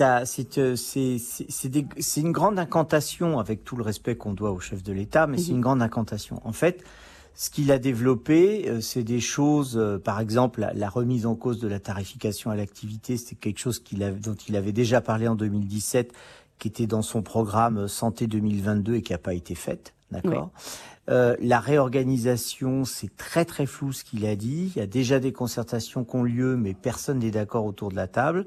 Et ça engendre, parce qu'il y a toujours la loi euh, de 2007 qui sévit euh, l'hôpital entreprise. Donc d'un coup, ça, ça a fait que par exemple la cellule ouvrière de l'hôpital, qui est le service hospitalier qui parle à tout le monde, c'était divisé en services de spécialité, euh, avait quasiment disparu. Et là, bah en fait, il, voilà, il, dit on va réorganiser, mais on ne sait pas. Il n'y a pas de feuille de route, hein, contrairement à ce qu'on croit. Alors plus d'infirmiers à l'hôpital, des gardes mieux rémunérés, ce sont des choses que vous demandez quand même depuis un moment. Euh, oui, non, mais ça, c'est pour alors les gardes mieux, rémunérés. Il en a parlé pour le monde libéral, pas mhm. pour le monde hospitalier. Premièrement. Deuxièmement, il y a un gros sujet sur le statut des praticiens hospitaliers, c'est-à-dire les médecins qui sont travaillent à l'hôpital, puisqu'on a perdu avec le Ségur quatre échelons, ce qui représente beaucoup d'argent, ce qui a expliqué la fuite des pédiatres à l'automne. Hein. Il n'y a pas d'autre explication, hein, c'est ça. Et euh, évidemment, comme on, a perdu quatre échelons à cause du Ségur de la santé, ça fait autant de moins à la retraite. Donc, il y a un problème d'attractivité. Pour les infirmières, il faut juste que vous sachiez que les infirmières, en 2023, elles gagnent proportionnellement à l'économie moins de, d'argent que ce qu'elles gagnaient en 1980. Donc, il n'a pas dit un choc d'attractivité pour les personnels soignants, qui représente en gros 30% d'augmentation. Si vous ne mmh. faites pas ça, on pense qu'il y a entre 120 000 et 150 000 infirmières qui sont euh, euh, qui ont arrêté de travailler et qui sont avec les diplômes qui pourraient revenir travailler à l'hôpital, ce qui soulagerait tout. Ce qui fait que la catastrophe et la déliquescence du service public qu'on a, elle se mesure par un chiffre. Nous sommes passés en dessous de la moyenne européenne des lits pour 100 000 habitants hospitaliers. ouais ce qui est effectivement assez, euh, assez édifiant. Alors, vous et d'autres de vos confrères, vous alertez depuis très longtemps hein, sur la mauvaise santé de l'hôpital en France. Vous avez l'impression que votre ministre vous entend parce qu'il est médecin, il est urgentiste, il est syndicaliste, il a eu les mains euh, dans le cambouis. Pourquoi on a l'impression que ça n'imprime pas? Il n'a pas les mains libres? Il n'a pas les mains libres. Vous avez la bonne réponse. En fait, le ministère de la Santé, il est administré par Bercy c'est tout. C'est l'économie qui, pèse tout ça. Et, ce pauvre François Braun, ben, j'ai envie de dire, il, fait ce qu'il peut, parce que quand je l'ai au téléphone, quand on s'appelle assez régulièrement, on est assez d'accord sur euh, la revalorisation des gardes, pour faire que ce, une meilleure égalité de rémunération entre le privé et le public, parce que là, c'est vraiment considérable les écarts qu'il y a eu euh, au cours de ces dernières mhm. années. Mais il n'a pas les mains libres. Et du coup, notamment pour les quatre échelons des praticiens hospitaliers, bah, c'est bloqué par Bercy. Et puis là, vous, vous, remarquerez que les premières interviews qu'ils ont faites au décours de la présentation présidentielle, c'est de dire il n'y aura pas de moyens supplémentaires. Je voudrais juste vous donner une précision, parce que vous allez me dire, mais alors on a donné 19 milliards d'euros euh, pour le Ségur euh, en 2020. En 2020. Mais euh, non, non, en fait cet argent il est sur 10 ans, c'est-à-dire 1,9 milliard sur 10 ans, et c'est de l'argent qui n'existe pas. C'est de l'argent pour la dette. C'est-à-dire, en fait, c'est de l'argent qui a été donné pour les banques et les assureurs pour leur garantir le financement des dettes des hôpitaux. C'est pas 1,9 milliard qui a débarqué dans les hôpitaux. D'autre part, ce qu'ils ont fait, ils ont ciblé des investissements sur des investissements du, du, bâti, de la rénovation, etc., qui sont pas des investissements sur le personnel. Ce qui fait que là, si vous voulez, il y a un vrai problème sur l'attractivité dans la fonction publique euh, pour le personnel. Et c'est une vraie question. Voilà, c'est une vraie question parce que là, eh ben, en fait, les annonces du président de la République, bah, il y a rien. Et cette dégradation-là du système, vous l'observez depuis quelques années. On entendait Brigitte Macron l'autre jour nous dire que comparé à ailleurs, on était euh, bien soigné en France, que l'hôpital se portait bien. Est-ce que c'est le cas? Est-ce que notre système permet encore aux Français d'être bien soignés? Alors, Madame Macron est bien soignée parce qu'elle est dans un réseau qui va lui permettre d'avoir un bon réseau de soins. D'accord? Mhm. Euh, comme euh, des gens qui sont euh, bien placés hein, sur, sur un certain nombre de métiers et qui ont leur téléphone portable avec un répertoire bien garni. Bon, bien garni, ça veut dire quoi? Avec des médecins, des filières de soins à eux, etc. Mais c'est pas la même chose quand d'un coup vous habitez en Seine-Saint-Denis. C'est pas la même chose quand vous êtes avec un petit boulot, vous n'avez pas de réseau, etc. et où on vous dit bah c'est très compliqué. Et en fait, il y a une dégradation. Alors, il y a des chiffres qui parlent d'eux-mêmes. Vous savez que maintenant, On a une mortalité euh, péri-infantile euh, après euh, le postpartum, c'est-à-dire après la naissance, Ouais. d'accord qui est catastrophique. hein. On est au niveau de certains pays en voie de développement parce qu'on a fermé trop de maternités. On a été trop loin. Là, on sait qu'on a eu une surmortalité hein, de 10 000 euh, cet été. Alors, le ministère s'est abrité derrière la canicule pour ne pas dire que c'était le problème de l'accès aux soins. Là, vous avez une surmortalité avec la grippe et le Covid qui continue à tuer à Bien peu sûr. près 100 à 120 personnes par jour. Voilà, et ben, euh, vous voyez, j'étais de garde cette nuit. Bon, bah, d'un coup, vous n'avez pas de place sur Paris en, en, en unité de cardiologie, les réanimations sont pleines, etc. Et on est sur toujours les mêmes problèmes.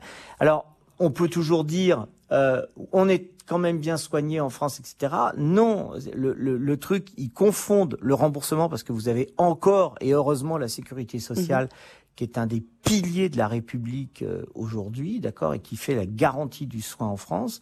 Mais l'accès aux soins, il est totalement ratiboisé. Là, cette nuit, euh, dans Paris, il y a, il y a des gens qui sont décédés euh, de, de mort naturelle. Nous n'avons pas de médecin pour aller faire les certificats de décès. Donc pour l'instant, les gens, ils gardent les cadavres chez eux et on ne sait pas si cet après-midi, on trouvera un médecin pour aller au domicile. Ouais, c'est assez, euh, assez édifiant. En tout cas, merci beaucoup. euh, C'est la réalité. C'est la réalité. C'est la réalité. C'est la réalité, euh, en France euh, aujourd'hui. Merci beaucoup euh, d'être venu euh, nous parler de ce sujet ô combien important ce matin Merci. sur Europe 1. Bon courage, hein, puisque vous êtes de garde, Merci vous l'avez dit, puisque vous êtes également Ouais. sur le terrain. Merci à vous, Patrick Ouais. Pelou. Merci à vous. Bonne année. Bonne année également. Europe Matin Week-end. Léna Egmonier. Et à 7h19 sur Europe 1, il est l'heure du journal permanent Clotilde Dumais. Si nous sommes prêts au compromis, ce n'est pas à n'importe quel prix. Dans le journal du dimanche, le ministre des Comptes publics reconnaît les peurs et les doutes engendrés par la réforme des retraites qui sera présentée mardi. Gabriel Attal appelle la droite à soutenir le projet. Le nouveau chef des LR estime de son côté que la situation budgétaire, démographique et économique impose cette réforme. Mais Eric Ciotti demande à ce qu'elle s'étale sur deux quinquennats jusqu'en 2032. Une marche en hommage à Estelle Mouzin a été organisée hier en Seine-et-Marne. C'était a priori la dernière d'après le père de la fillette disparue il y a 20 ans, victime présumée du tueur en série Michel Fourniret. Éric Mouzin affirme d'ailleurs l'avoir rencontré peu avant sa mort sans avoir obtenu les réponses ses questions. La Côte d'Ivoire veut reprendre des relations normales avec le Mali, nouvelle étape dans les relations entre les deux pays africains, après le retour au pays de 46 soldats ivoiriens finalement graciés par le chef de la junte mal- malienne. Ils avaient été arrêtés mi-juillet, accusés d'être des mercenaires et condamnés à 20 ans de prison. Et puis après le numéro 1 mondial Carlos Alcaraz, Melbourne va devoir se passer d'une autre star du tennis. La double championne de l'Open d'Australie, Naomi Osaka, ne participera pas au tournoi. La raison de son forfait n'a pas été communiquée. Merci Clotilde, il est 7h20 sur Europe 1. Europe Matin Week-end.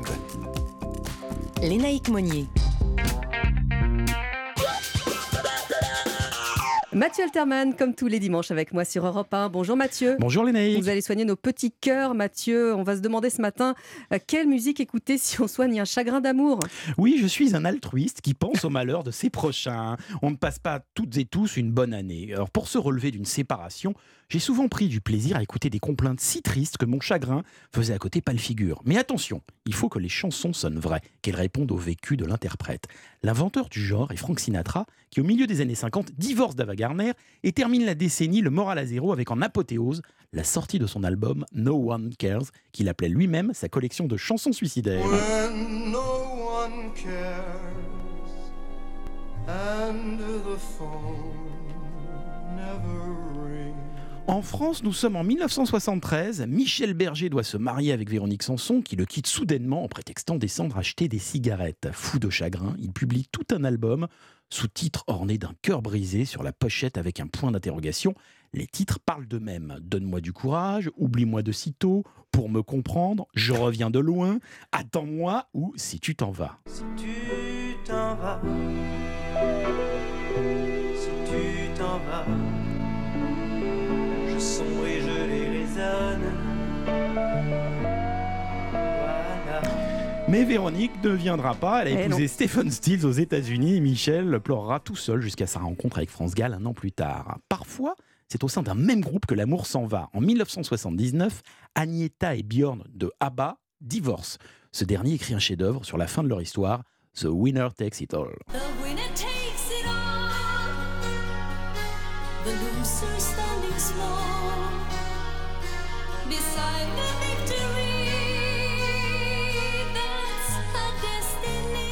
chanson donc totalement autobiographique. Alors le succès est tel qu'il donne une idée à l'autre moitié du groupe, Annie-Fried et Benny, qui se séparent aussi dans la foulée. Alors, je sais pas comment vous êtes, vous, derrière le poste. Nous, ici, euh, ça, ça chouine un peu, ça pleurniche un peu en studio. Mathieu, ce qui est fou quand même, c'est que le public est ému en écoutant ses chansons, mais encore euh, moins que ses créateurs. Ben oui, parce qu'ils l'ont vécu pour de Eh vrai. ouais. C'est la même histoire pour le Go Your Own Way de Fleetwood Mac, qui nous narre la séparation entre la chanteuse Stevie Nicks et le guitariste Lindsey Buckingham. Tu peux prendre ton propre chemin.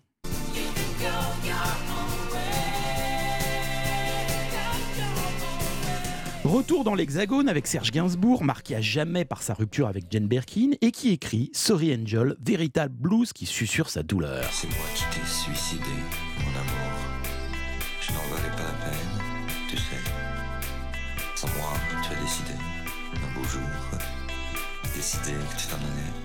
Mais ce qui demeure le plus impressionnant en termes de spleen amoureux est l'œuvre quasiment intégrale de Françoise Hardy. Pratiquement tous les textes qu'elle a écrits font écho de sa relation avec Jacques Dutronc, comme le très beau La Question. Tu es le sang de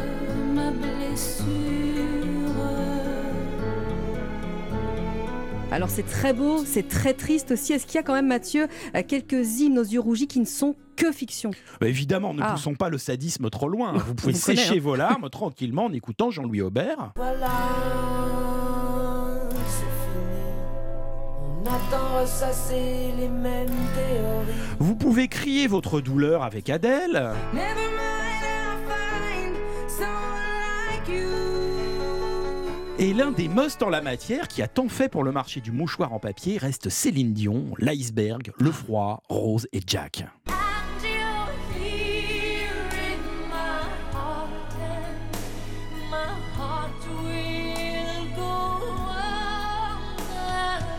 Moralité, ce ne sont que des mots sur des notes. Euh, Aimez-vous, le reste, on s'en fout. Bon dimanche. Avec un bon paquet de mouchoirs. hein. Merci, Mathieu. À la semaine prochaine. À la semaine prochaine. Europe 1. La note secrète de ce dimanche. Bonjour Fabrice Lafitte. Bonjour les naïcs. Alors, euh, ce matin, on va revenir sur euh, deux dates. 9, entre le 7 et le 9 janvier 2015, la France était euh, victime d'une série d'attaques terroristes et quelques jours plus tard, 4 millions de personnes se rassemblaient lors de marches républicaines. Et j'ai vu le long du trottoir un flic qui avait l'air sympathique. Alors je l'ai approché et j'ai embrassé un flic. Comme beaucoup, Renault est très touché par les attentats qui ont frappé la France en 2015. Charlie Hebdo, l'hypercachère, la mort d'une policière municipale et les attentats parisiens du 13 novembre. Le 11 janvier 2015 se déroule une grande marche républicaine pour rendre hommage aux victimes des attentats de Charlie Hebdo. Plus de 2 millions de personnes anonymes et personnalités défilent dans les rues de Paris. Et comme vous l'avez dit, les au total, ce sont 4 millions de personnes qui se mobilisent dans toute la France. Ce jour-là, Renault participe à cette union nationale. Il est très ému par une image diffusée sur toutes les télévisions, celle de l'accolade de Thierry Cup à Steve, un CRS. Ce professeur de Cambrai, âgé de 55 ans, remercie à sa façon les forces de l'ordre pour leur dévouement. Et c'est ce geste euh, symbolique, hein, Fabrice, qui donne l'idée d'une chanson à Renault. Le soir même, rentré chez lui, Renaud griffonne ces quelques mots sur une feuille blanche.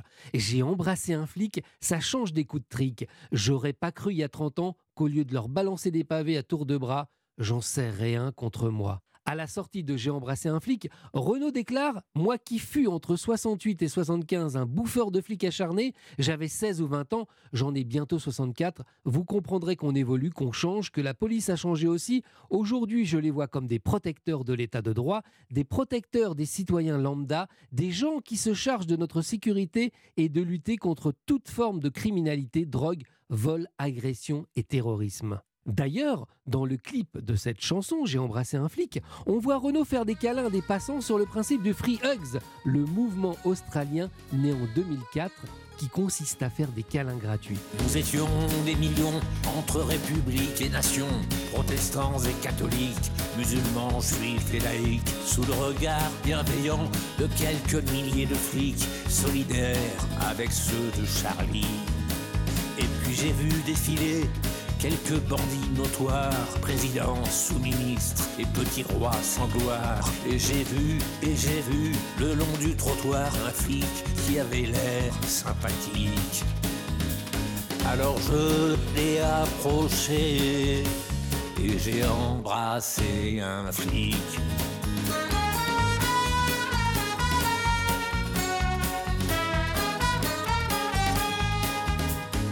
J'ai embrassé un flic entre nation et république. J'ai embrassé un flic, ça change des coups de trick. J'aurais pas cru il y a 30 ans qu'au lieu de leur balancer des pavés à tour de bras, j'en serrerais un contre moi. Car je me suis approché. Oui, je me suis approché et j'ai embrassé un flic.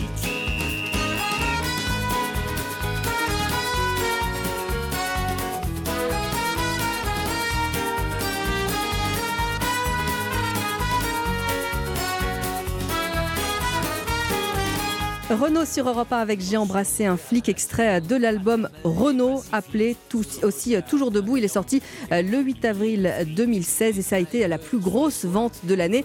Merci Fabrice. Bon week-end. Il est presque 7h30 sur Europe 1. Le journal arrive. Bienvenue sur Europe 1. Merci de nous avoir choisis pour vous informer. Il est 7h30, l'heure d'un nouveau journal avec vous. Clément Barguin, bonjour. Bonjour les naïcs, bonjour à tous. J-2 avant la présentation de la réforme des retraites. En cas de report de l'âge légal, les syndicats promettent d'appeler à descendre dans la rue. Le plan d'Emmanuel Macron pour sortir l'hôpital de la crise reçoit un accueil mitigé. Les médecins envisagent de poursuivre leur mouvement de grève. Et puis on reviendra sur les débuts de la Coupe de France de football. Tradition oblige, l'entrée en liste des clubs de Ligue 1 a réservé son lot de surprises. Au programme de la prochaine demi-heure, la une du journal du dimanche consacrée justement à la réforme des retraites. Et puis avant, le journal de 8h. Bienvenue chez vous. Christophe Bordet nous expliquera pourquoi le marché immobilier du neuf est en état grippal. Mais avant cela, la tendance météo, Valérie Darmon. Eh bien, de la pluie partout, soutenue en Gironde et Limousin, orageux en Bretagne, averse partout ailleurs, très très neigeux en montagne et venteux sur la moitié ouest. Et on fait le point complet, évidemment, après les infos. Europe 1. Et Clément, les contours d'une réforme des retraites se dessinent dans une atmosphère Sauf surprise, le report de l'âge légal à 64 ans avec une accélération de l'allongement de la durée de cotisation a été choisi par Emmanuel Macron. Le texte sera présenté mardi, un dossier explosif pour l'exécutif qui va devoir affronter la gronde des Français. Selon un sondage IFOP, un Français sur deux se dit révolté face à la situation économique et sociale du pays. Chloé Lagadou est allée prendre la température dans les rues de Paris. On peut travailler plus pour nos enfants et petits-enfants. Donc euh, il me reste encore normalement... Euh, quelques années à travailler, mais je pense que j'aurais travaillé moins s'il n'y avait pas eu cette réforme. Pour les professions euh, difficiles, euh, c'est tard, 65 ans. On ne peut pas comparer le travail d'un ouvrier en usine et de, quelqu'un qui est derrière un bureau. Puis euh, le problème aussi, c'est que les jeunes qui font des études très longues, ça, ça déplace tout. Pour mes enfants, ça m'inquiète. C'est vraisemblablement une nécessité, étant donné que les gens vivent de plus en plus vieux qu'il faut forcément apporter des cotisations pour ceux qui sont à la retraite. Il faut une réforme, car le système est presque au bout il y aura un jour où on aura plus de retraités que de gens au travail. Propos recueillis par Chloé Lagadou pour Europe Et l'exécutif est sous pression et à la manœuvre pour calmer la colère sociale. Le patron de la CFDT met en garde la première ministre. Il y a beaucoup de tensions sociales. Dans le Parisien, Laurent Berger confirme qu'il est prêt à appeler les salariés à se mobiliser en cas de report de l'âge de départ à la retraite à 64 ou 65 ans. Et le gouvernement Alexandre Chauveau surveille de près un éventuel mouvement d'ampleur. Oui, alors officiellement, pas de quoi reporter ou annuler la présentation du projet de loi. Le gouvernement est déterminé à faire passer ce texte vu par beaucoup comme le plus important de ce second quinquennat. La réforme, reportée juste avant le Covid, est censée illustrer la capacité du président à réformer. Alors pour autant, l'exécutif sait que la mobilisation sociale devrait être massive, d'où l'importance de trouver un accord avec les républicains pour ne pas avoir recours au 49-3. Une telle issue, possible dans le cadre d'un vote budgétaire, serait vue comme un passage en force susceptible d'alimenter le mouvement de contestation. Le gouvernement sait qu'il marche sur des braises, car avec l'augmentation des prix de l'énergie et l'inflation, l'exécutif peut craindre un embrasement social. Le nombre de secteurs en difficulté s'est multiplié ces dernières semaines et plusieurs conseillers craignent que la réforme des retraites ne soit le déclencheur d'un mouvement social d'ampleur. La faible mobilisation des Gilets jaunes hier a rassuré au plus haut sommet de l'État. Le mouvement des prochaines semaines promet en revanche d'être beaucoup plus important. Les Gilets jaunes qui étaient un peu moins de 5000 à manifester en France hier d'après le ministère de l'Intérieur. Alors la réforme des retraites est au cœur des crispations, mais pas que. Il y a également la crise à l'hôpital. Et les promesses d'Emmanuel Macron vendredi face aux soignants du centre hospitalier de Corbeil-Essonne ont du mal à convaincre les membres du collectif Médecins pour demain qui participent à la grève des généralistes pour une hausse de la consultation à 50 euros vont continuer à se mobiliser. C'est ce qu'assure Noël Caric, les porte-parole du mouvement. Notre grève continue, c'est-à-dire que les cabinets vont réouvrir dès lundi avec une activité limitée. Euh, la grève de la permanence des soins continue et nous allons faire des actions crescendo, semaine par semaine, qui vont venir se cumuler pour continuer à faire pression sur ces négociations conventionnelles. Dorénavant, les manifestations de grève vont être conjointes avec l'hôpital, c'est-à-dire que l'hôpital et la ville sont dans les mêmes difficultés, ont eu le même nombre d'absences de réponses et vont maintenant militer ensemble, main dans la main, pour essayer d'éveiller l'État à la problématique réelle de terrain du système de santé. Noël Caric, les porte-parole du collectif Médecins pour demain. Et voilà qui fait trembler tous les parents de lycéens. À partir du 18 janvier, les futurs bacheliers pourront formuler leurs vœux d'orientation post-bac. Et eh oui, sur la fameuse plateforme Parcoursup, cette année, le site s'est doté de nouvelles fonctionnalités pour mieux guider les lycéens. Euh, des fiches d'information détaillant les procédures d'admission comme les critères scrutés dans les dossiers des candidats.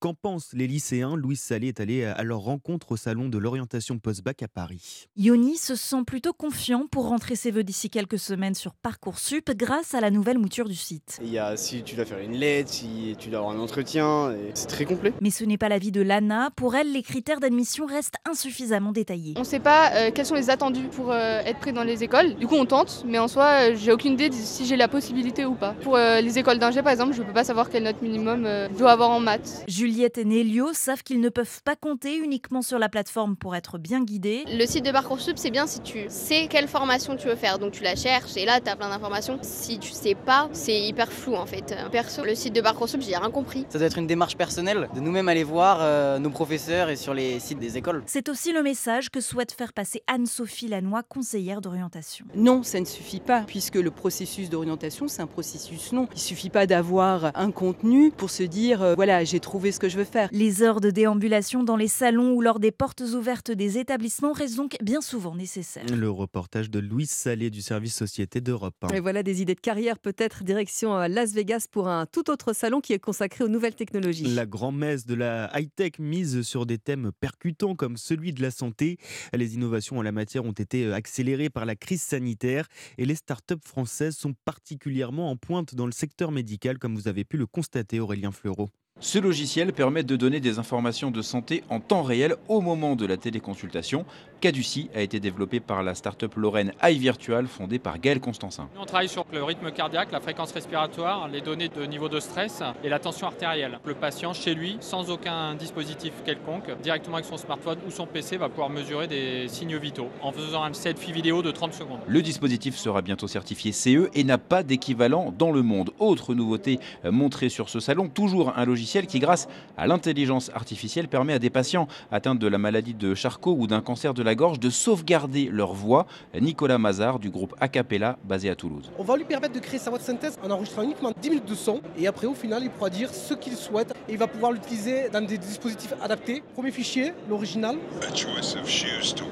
Je vais vous jouer maintenant la voix de synthèse. Une voix américaine ici pour le CES, mais le service My Own Voice existe en 21 langues. Aurélien Fleureau, l'envoyé spécial d'Europe 1 à Las Vegas. À 16h37 sur Europe 1, on va terminer le journal avec euh, du sport. Clément, première journée de Coupe de France qui, comme chaque année, nous a apporté son lot de surprises. 15 matchs en tout ont été euh, disputés dans toute la France avec des équipes de tout horizon et avec son lot de belles surprises et de belles histoires aussi. Résumé de cette journée riche en émotions avec Colin Abgral. Oui, à commencer par celle du Football Club Olympique de Strasbourg qui évolue au sixième échelon du football français en Régional 1. Mais hier, c'est le petit qui a sorti le gros. Les amateurs strasbourgeois ont été héroïques et ont éliminé au tir au but Clermont, 9e de Ligue 1. Un exploit XXL qui les propulse en 16e de finale où ils espèrent tirer de nouveau un club de Ligue 1 pour un match de gala. Autre énorme surprise, la victoire du Puy-en-Velay petit club de National 2 face à un autre pensionnaire de Ligue 1, l'OGC Nice, une victoire, un but à zéro. Et puis un troisième club de l'élite s'est incliné, là encore au tir au but, Monaco qui a pourtant eu le penalty de la qualification dans les pieds d'Alexander Golovin. Le russe n'a pas cadré sa frappe, finalement c'est Rodez, 17ème de Ligue 2, qui sort vainqueur de cette confrontation. Chez les autres clubs de Ligue 1, Marseille s'est fait peur face à hier après l'expulsion du défenseur Eric Bailly. Il s'impose finalement 2 buts à 0. Ça passe aussi pour Lyon dans la douleur, 2-1 face à Metz. Brest est venu tranquillement à bout d'Avranches, 2 buts à 0, tout comme Nantes face aux Normands de Vire. Même score aussi pour Lens contre Lina Montlhéry. Et dans le match de la soirée, c'est Rennes qui s'est défait des Girondins de Bordeaux sur le score de 2 buts à 1. Colin, Abgral du service des sports d'Europe 1. Puis aujourd'hui, suite et fin des 32e de finale, 11 matchs au programme et une journée qui se terminera par un choc entre deux clubs de Ligue 1. Lille accueille 3 à 20h45. Un match que vous pourrez suivre en intégralité dans Europe 1 Sport avec Lionel Rousseau. Et c'était le journal de Clément Barguer. Merci Clément. Valérie Darmon, vous nous avez passé la matinée à nous dire qu'il allait faire un temps très très maussade aujourd'hui. Est-ce que ça s'annonce mieux pour la semaine à venir? Eh bien, absolument pas. Voilà, on est deux nouveaux victimes du balai des perturbations. En fait, on en connaît à peu près le même temps qu'aujourd'hui pour toute la semaine. Ce lundi, le vent va tourner au nord-ouest sur tout le pays, avec de la fraîcheur et des averses partout, parfois fortes comme aujourd'hui. Il va neiger abondamment en montagne, entre 900 et 1400 mètres selon les massifs. Mardi, les pressions remontent par l'Espagne, apportant une amélioration donc du sud-ouest aux régions méditerranéennes avec euh, davantage de soleil l'après-midi. Dans le nord, en revanche, toujours pas question de soleil. Une nouvelle perturbation apporte des pluies et du vent fort en bord de Manche. Mercredi, la perturbation de la veille va s'étendre des Pyrénées au nord des Alpes jusqu'en Alsace. Elle traverse donc la France, épargnant les régions du sud. Dans le nord, on est toujours sous un régime d'averses de giboulées mm. avec du vent fort, euh, soufflant jusqu'à 90 km/h en rafale sur les bords de la Manche. Pas d'évolution ni jeudi ni vendredi et les averses qui restent d'actualité dans une ambiance très rafraîchie en revanche à cause du vent de nord-ouest et il neige toujours à nouveau en montagne au-dessus de 900 à 1400 mètres et les températures qui baissent un peu vont remonter la semaine prochaine. Merci beaucoup Valérie Darmon, il est 7h40 sur Europe 1. L'heure de la une du JDD comme euh, tous les dimanches. Bonjour Jérôme Béglé. Bonjour les naïcs. Alors le ministre des Comptes publics Gabriel Attal et le président des Républicains Éric Ciotti sont à la une de votre journal. Ils esquissent un rapprochement politique sur la réforme des retraites. Oui, et ce sera l'événement politique non seulement d'aujourd'hui, mais de la semaine prochaine. On voit désormais poindre la possibilité d'un accord entre le gouvernement et la droite sur un texte qui satisferait tout le monde. Gabriel Attal tend la main aux républicains. On ne peut pas remettre à demain ce qu'on voulait hier, dit-il, ne devenez pas les lobbyistes du surplace. Il annonce que le gouvernement est prêt à certaines concessions pour s'attirer leur bonne grâce. Tandis que de son côté, Éric Ciotti affirme, je le cite encore, qu'il n'y a qu'une alternative crédible et raisonnable demander aux actifs actuels et futurs de travailler un peu plus et donc de cotiser un peu plus sur la durée de leur vie de travail. Je souhaite donc pouvoir voter une réforme juste qui sauve notre système de retraite par répartition. Le président de LR pose des conditions acceptables pour le gouvernement. Un âge légal de départ à la retraite fixé à 64 ans avec une étape intermédiaire à 63 une retraite universelle fixée, elle, à 1200 euros et le retrait du projet de prélèvement des fonds des systèmes de retraite complémentaires ARGIRC et ARCO. Cette convergence permettra à la réforme des retraites d'être adoptée, ce qui n'est pas une petite chose, mais n'augure pas pour l'instant non plus d'une alliance entre la droite et Macron. Alors, autre exclusivité dans le JDD, et là je vous envie un petit peu, Jérôme, vous avez été le premier journaliste à lire Le Suppléant l'autobiographie du prince Harry. Ah oui, alors c'est le livre dont tout le monde parle mais que personne n'a lu. Alors nous nous sommes procuré un exemplaire, on découvre l'autobiographie d'un fils encore traumatisé par le décès de Lady Diana, sa mère, en 1997 alors qu'il n'avait pas encore 13 ans. Il confesse quelques péchés véniels et concentre ses critiques sur les paparazzi et les conseillers de Buckingham Palace. Il épargne sa grand-mère, la reine Elisabeth II, et adoucit le ton à l'égard de son père, le roi Charles III. Le suppléant est un livre touchant, mesuré, truffé d'anecdotes. Ce sera assurément le best-seller de l'hiver. Eh ben, merci beaucoup Jérôme Béglé et bon dimanche à vous. Il est 7h42 sur Europe 1. Réveillez-vous. Informez-vous avec Lénaïque Monnier sur Europe 1. Et avec ça vous concerne comme tous les dimanches, Valérie Darmon, Roland Pérez, bonjour à tous les deux. Bonjour, bonjour. bonjour. à tous. Alors Roland, on va commencer avec tout ce qui va changer en 2023. Euh, D'abord, comment poser euh, nos jours fériés? C'est nos patrons qui, qui vont être contents. vont être contents, Euh, ouais. mais avant cela, pour nos impôts, qu'est-ce qu'on doit savoir? Alors, ça fait trois ans hein, qu'on nous serine avec euh, l'arrêt de la taxe d'habitation. Alors, c'est la fin de la taxe d'habitation. Vous savez, pour les derniers, la dernière La tranche dernière des tranche, 20% des Français les plus aisés qui se sont acquittés du dernier tiers de cet impôt local en 2022. Donc, plus de taxes d'habitation pour tout le monde, pour la résidence principale, évidemment. Euh, je le rappelle, ce qui veut dire maintien de la taxe pour les résidences secondaires et même possible augmentation. Alors voilà pour euh, la taxe d'habitation. La taxe foncière à présent, celle qui concerne les propriétaires. hein. Alors celle-ci, elle va grimper, figurez-vous les naïcs, euh, car le mécanisme de fixation suit l'inflation. On parle déjà de 7% de plus. Et pour les impôts des ménages, Roland, qu'est-ce qui va se passer pour 2023 J'ai une très bonne nouvelle pour vous Valérie et pour tous ceux qui nous écoutent. On va revaloriser les tranches d'impôts de quelques centaines d'euros et donc les plus démunis vont bénéficier de cette revalorisation pour être peut-être, je l'espère en tout cas, taxés moins. Alors il y a d'autres euh, nouveautés à propos de euh, toujours de nos impôts en 2023. Et Les oui, autres. alors ça c'est pour les ménages qui ont des enfants. Le crédit d'impôt garde d'enfants est revalorisé. Le plafond du crédit d'impôt qui prend en charge, vous savez, 50% de la dépense dans la limite de 12 000 euros, sans condition de ressources, je le rappelle, passe de, de, de 2 300 euros à 3 500 euros par enfant. C'est-à-dire que pour un couple qui a deux enfants, c'est 1 750 euros par enfant. Et en cas de garde alternée, le crédit d'impôt est partagé entre les parents. Alors la seule nouveauté, c'est qu'il faut préciser l'emploi exact du service rendu, femme de ménage, assistante maternelle, ou pour le grand jardin de Valérie, le jardinier qu'elle utilise régulièrement. Oui, ça fait Et pas trop de ça fait pas trop de paperasse, ça va. Alors on va passer. Alors ça, ça va intéresser Oui. beaucoup de monde. Ça, je le sais très bien. Euh, le calendrier des jours fériés à venir, lundi de Pâques, euh, fête du travail. Comment on fait si déjà pour savoir si on travaille ou pas, si on, a, on oui, doit ou alors c'est la ce grande question et les employeurs aussi, parce que dans l'esprit de tout le monde, en réalité, bah, tous les jours fériés sont des jours chômés. Eh ben non, Ah. les jours fériés peuvent être chômés ou peuvent être chômés euh, ou travaillés. Alors vous savez combien de jours il y a, jours de fériés qu'il y a dans l'année? Il y en a 11. Et euh, en fait, euh, alors je vais vous dire, hein, il y a le jour de l'an, lundi de Pâques, la fête du travail, la Toussaint. victoire de 1945, l'Ascension, la Pentecôte, la fête nationale, l'Assomption, Toussaint, armistice, jour de Noël. Et en fait, il faut savoir que seul le 1er mai est férié, c'est-à-dire que il est obligatoirement chômé pour tous. Les autres jours, normalement, on doit travailler.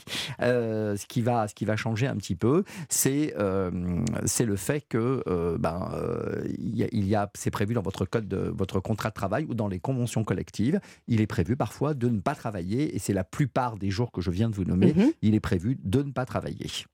Et pour les ponts, comment ça se passe? C'est pareil? Alors, oui, alors l'employeur peut également accorder un pont aux salariés, en particulier entre un ou deux jours de repos hebdomadaire et un jour férié.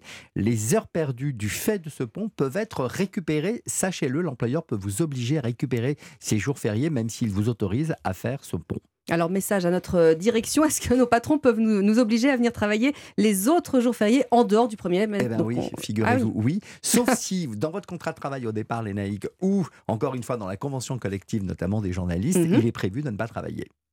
Alors, euh, c'est plus clair pour, euh, pour nous. hein. Merci. On, sait, on, va, on, va, nous, on, on est là les jours fériés. Vous avez Oui, vu, hein, on, était là pendant, on était là pendant les fêtes. déjà le. On a- mais on espère qu'en tout cas, vous, euh, derrière le poste sur Europe 1, vous avez euh, tout bien noté. Valérie, à présent, euh, sujet d'actualité, on va parler de la galette des rois. hein. L'épiphanie, c'était euh, vendredi. Le prix s'envole comme tout le reste, j'ai envie de dire. Le prix moyen, c'est quoi? Alors, c'est aux alentours de 5 euros et cette année, elle va battre des prix records compte tenu de toutes les augmentations. Bien sûr, on les connaît. Alors, la hausse du coût des matières premières, l'explosion des prix de l'énergie, la production d'œufs euh, au bord de la pénurie, le sucre touché par l'augmentation du prix euh, des biocarburants, le beurre qui a subi une hausse record l'année dernière de 11%, tout de même, c'est pas rien. Alors, tout dans le monde de la boulangerie a augmenté et ça, en fait, c'est du jamais vu. Tous les postes ont augmenté. Donc, les boulangers-pâtissiers devraient augmenter leur prix de 3 à 5 mais les Français sont déjà au rendez-vous. Je vous connais, je sais que vous y êtes déjà passé Oui, oui, à la galette, oui, forcément. voilà. Il y a juste une différence entre le produit d'appel et le produit sur lequel on vit. Et les boulangers, pâtissiers, évidemment, vivent euh, ben, de la vente de la galette des rois, entre autres. Entre autres. Alors, quand vous nous dites euh, prix d'appel, c'est combien qu'on ait un petit ordre d'idée quand même? Eh ben, c'est celui de la grande distribution. 3,50 euros chez Super U pour une galette frangipane pour 6 personnes. Donc ça défie vraiment toute concurrence. Et les 32 000 artisans euh, boulangers-pâtissiers en France font en moyenne 800 galettes chacun par an. La majorité va rogner sur sa marge, même si les ingrédients ont augmenté donc de 10 à 30 quand même. Voilà, les boulangers pâtissiers qui, on le sait, sont en, en grande difficulté euh, en, ce, en ce début d'année. Euh, Valérie, les Françaises qui sont prêts à payer plus cher la part de galette Alors je vous pose la question. Mais ça, c'est parce que je suis une grosse gourmande et que je pourrais manger de la galette matin, midi et soir. donc Eh ben voilà. voilà, c'est comme selon une étude IFOP euh, qui vient de sortir, 94% des Français qui déclarent consommer de la galette des rois, 30 millions de parts sont consommées chaque année, un Français sur deux déclare l'acheter dans une boulangerie et cette galette, elle se vend durant euh, tout ce mois de janvier, même jusqu'en février et même parfois toute l'année. Donc ce matin, j'ai une question pour Dominique Enrac, président de la Confédération nationale de la boulangerie-pâtisserie française. À quoi ressemble une bonne galette des rois? Celles qui sont label boulanger de France, on est sûr que c'est fait maison. Ensuite aussi des personnes qui euh, marquent fait maison, et euh, et c'est la plupart des boulangers artisans, mais c'est déjà le, le fait d'un choix des artisans. C'est-à-dire que l'artisan va choisir ses matières, ses produits, et aussi faire sa recette. Et ça c'est très important parce que selon les régions, ça ne sera pas les mêmes recettes et les mêmes matières premières. La galette des rois, c'est vraiment le produit. Vous savez, c'est la bonne année, c'est le début des bonnes nouvelles, c'est aussi ce qu'on fête euh, à la maison, au bureau, en famille, entre amis. Donc c'est quelque chose qui est suivi, qui est bon aussi, qui est délicieux. Une galette, bon, c'est pas la galette de peau d'âne, mais, mais presque. Et on sait que les Français sont toujours au rendez-vous, comme ils l'ont été euh, pour les fêtes avec les bûches. Voilà, la galette, euh, la galette des rois. Vous, vous faites comment quand vous tirez euh, la- les, les parts de galette? Vous mettez les, les plus jeunes sous la table et Bah, un qui qui oui, suit là? Oui, effectivement. Bon, alors on va, on va s'y mettre puisque Valérie, vous nous avez gentiment apporté euh, la galette des rois pour, euh, pour ce, qui dimanche matin. C'est vous parce que vous êtes la plus jeune. Ah oui, c'est vrai, je suis la plus jeune. Et puis je veux la couronne en plus. Moi, je ne mange de la galette que pour Je avoir, la pour couronne, avoir je suis la reine. la couronne et être la reine, évidemment.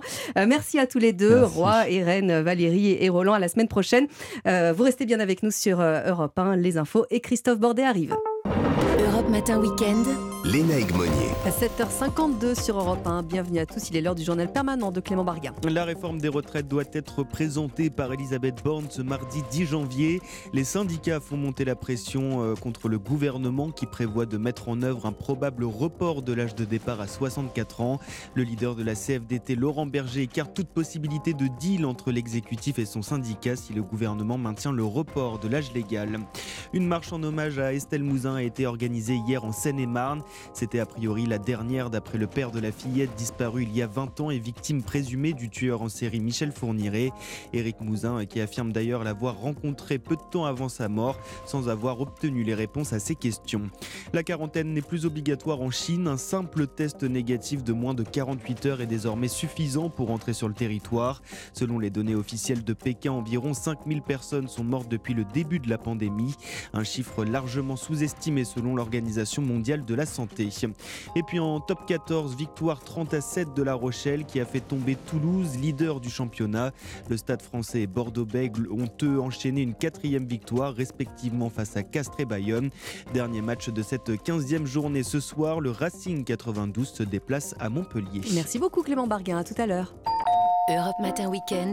Bienvenue chez vous.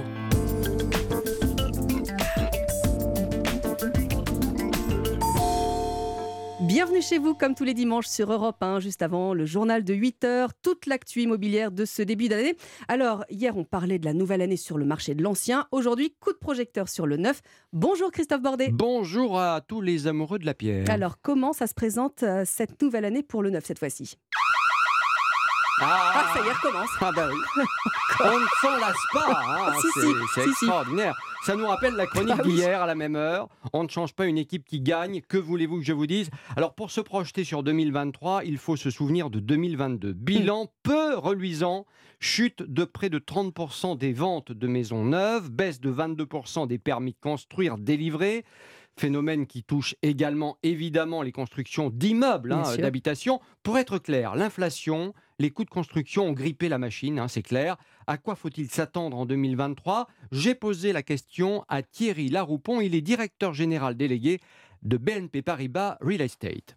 En tant que promoteur, on fait face à deux sujets qui sont très préoccupants, qui sont une augmentation absolument drastique des coûts de construction, donc ça impacte nos bilans, et deux, on a une hausse des taux immobiliers qui fait qu'on a effectivement un taux d'échec de la part de nos acheteurs potentiels, qui fait que quand on ne pré-commercialise pas au moins 35% des logements, on ne lance pas. On ne lance, nous, BNP Paribas Real Estate, que quand on a 35% de taux de pré-commercialisation auprès d'acheteurs, soit investisseurs, soit pour leur consommation propre. Or, quand on regarde les chiffres des réservations, on est à moins 17% sur les réservations, 20 400 contre 27 000, et on a une baisse de 27% des logements mis, mis en vente. Donc il y a quand même bien un sujet qui vient de la capacité d'acquisition des ménages à cause de l'inflation, à cause de la hausse euh, des taux d'intérêt. Alors Christophe, est-ce que les maires accordent facilement des permis de construire ou alors est-ce qu'ils sont réticents? C'est un autre problème, Ouais, ça, hein, oui, c'est vrai. Les maires sont assez craintifs car leurs habitants ne supportent plus les travaux euh, près de chez eux sous leurs fenêtres, les nuisances sonores, etc. Et les recours en justice sont devenus légion. Il y a aussi un autre facteur hein, que l'on commence à, connaître, c'est le rôle des banques qui ont réduit considérablement euh, le crédit, hein, ce qui aggrave la situation du logement neuf en France. Thierry Laroupon. On a eu un taux de refus de prêt qui était à 50%, hein, qui est un taux euh, absolument record. Or, le besoin de logements neufs est plus que jamais là. Donc, il y a un appétit de consommation qui est très très fort, mais une production qui est très très, très faible. Pour vous donner un exemple, moi, quand je construis dans d'autres capitales européennes, je mets 3-4 ans. Quand c'est en Ile-de-France ou en région, c'est entre 5 et 7 ans. Nos chantiers traînent énormément. Il faut libérer la construction en hauteur qui nous permettra de désartificialiser les sols, de débétonner les sols. Il faut inciter la transformation de bureaux en logements. Bref, réorienter la destination euh, d'immeubles, c'est ce qui se passe de plus en plus quand même, hein, il faut le dire, mais peut-être pas encore assez. Mais vous voyez, c'est un peu le serpent qui se mord la queue, hein, ce que C'est vient ça. de dire euh, à l'instant euh, Thierry Laroupon, parce que les promoteurs victimes des refus de prêts aux particuliers par les banques, quand les promoteurs sont aussi des banques, c'est quand même assez savoureux. Et la boucle est Voilà, bouclée. et la Ainsi. boucle est bouclée. Merci Christophe, bon dimanche. Bon dimanche, Lénaïque.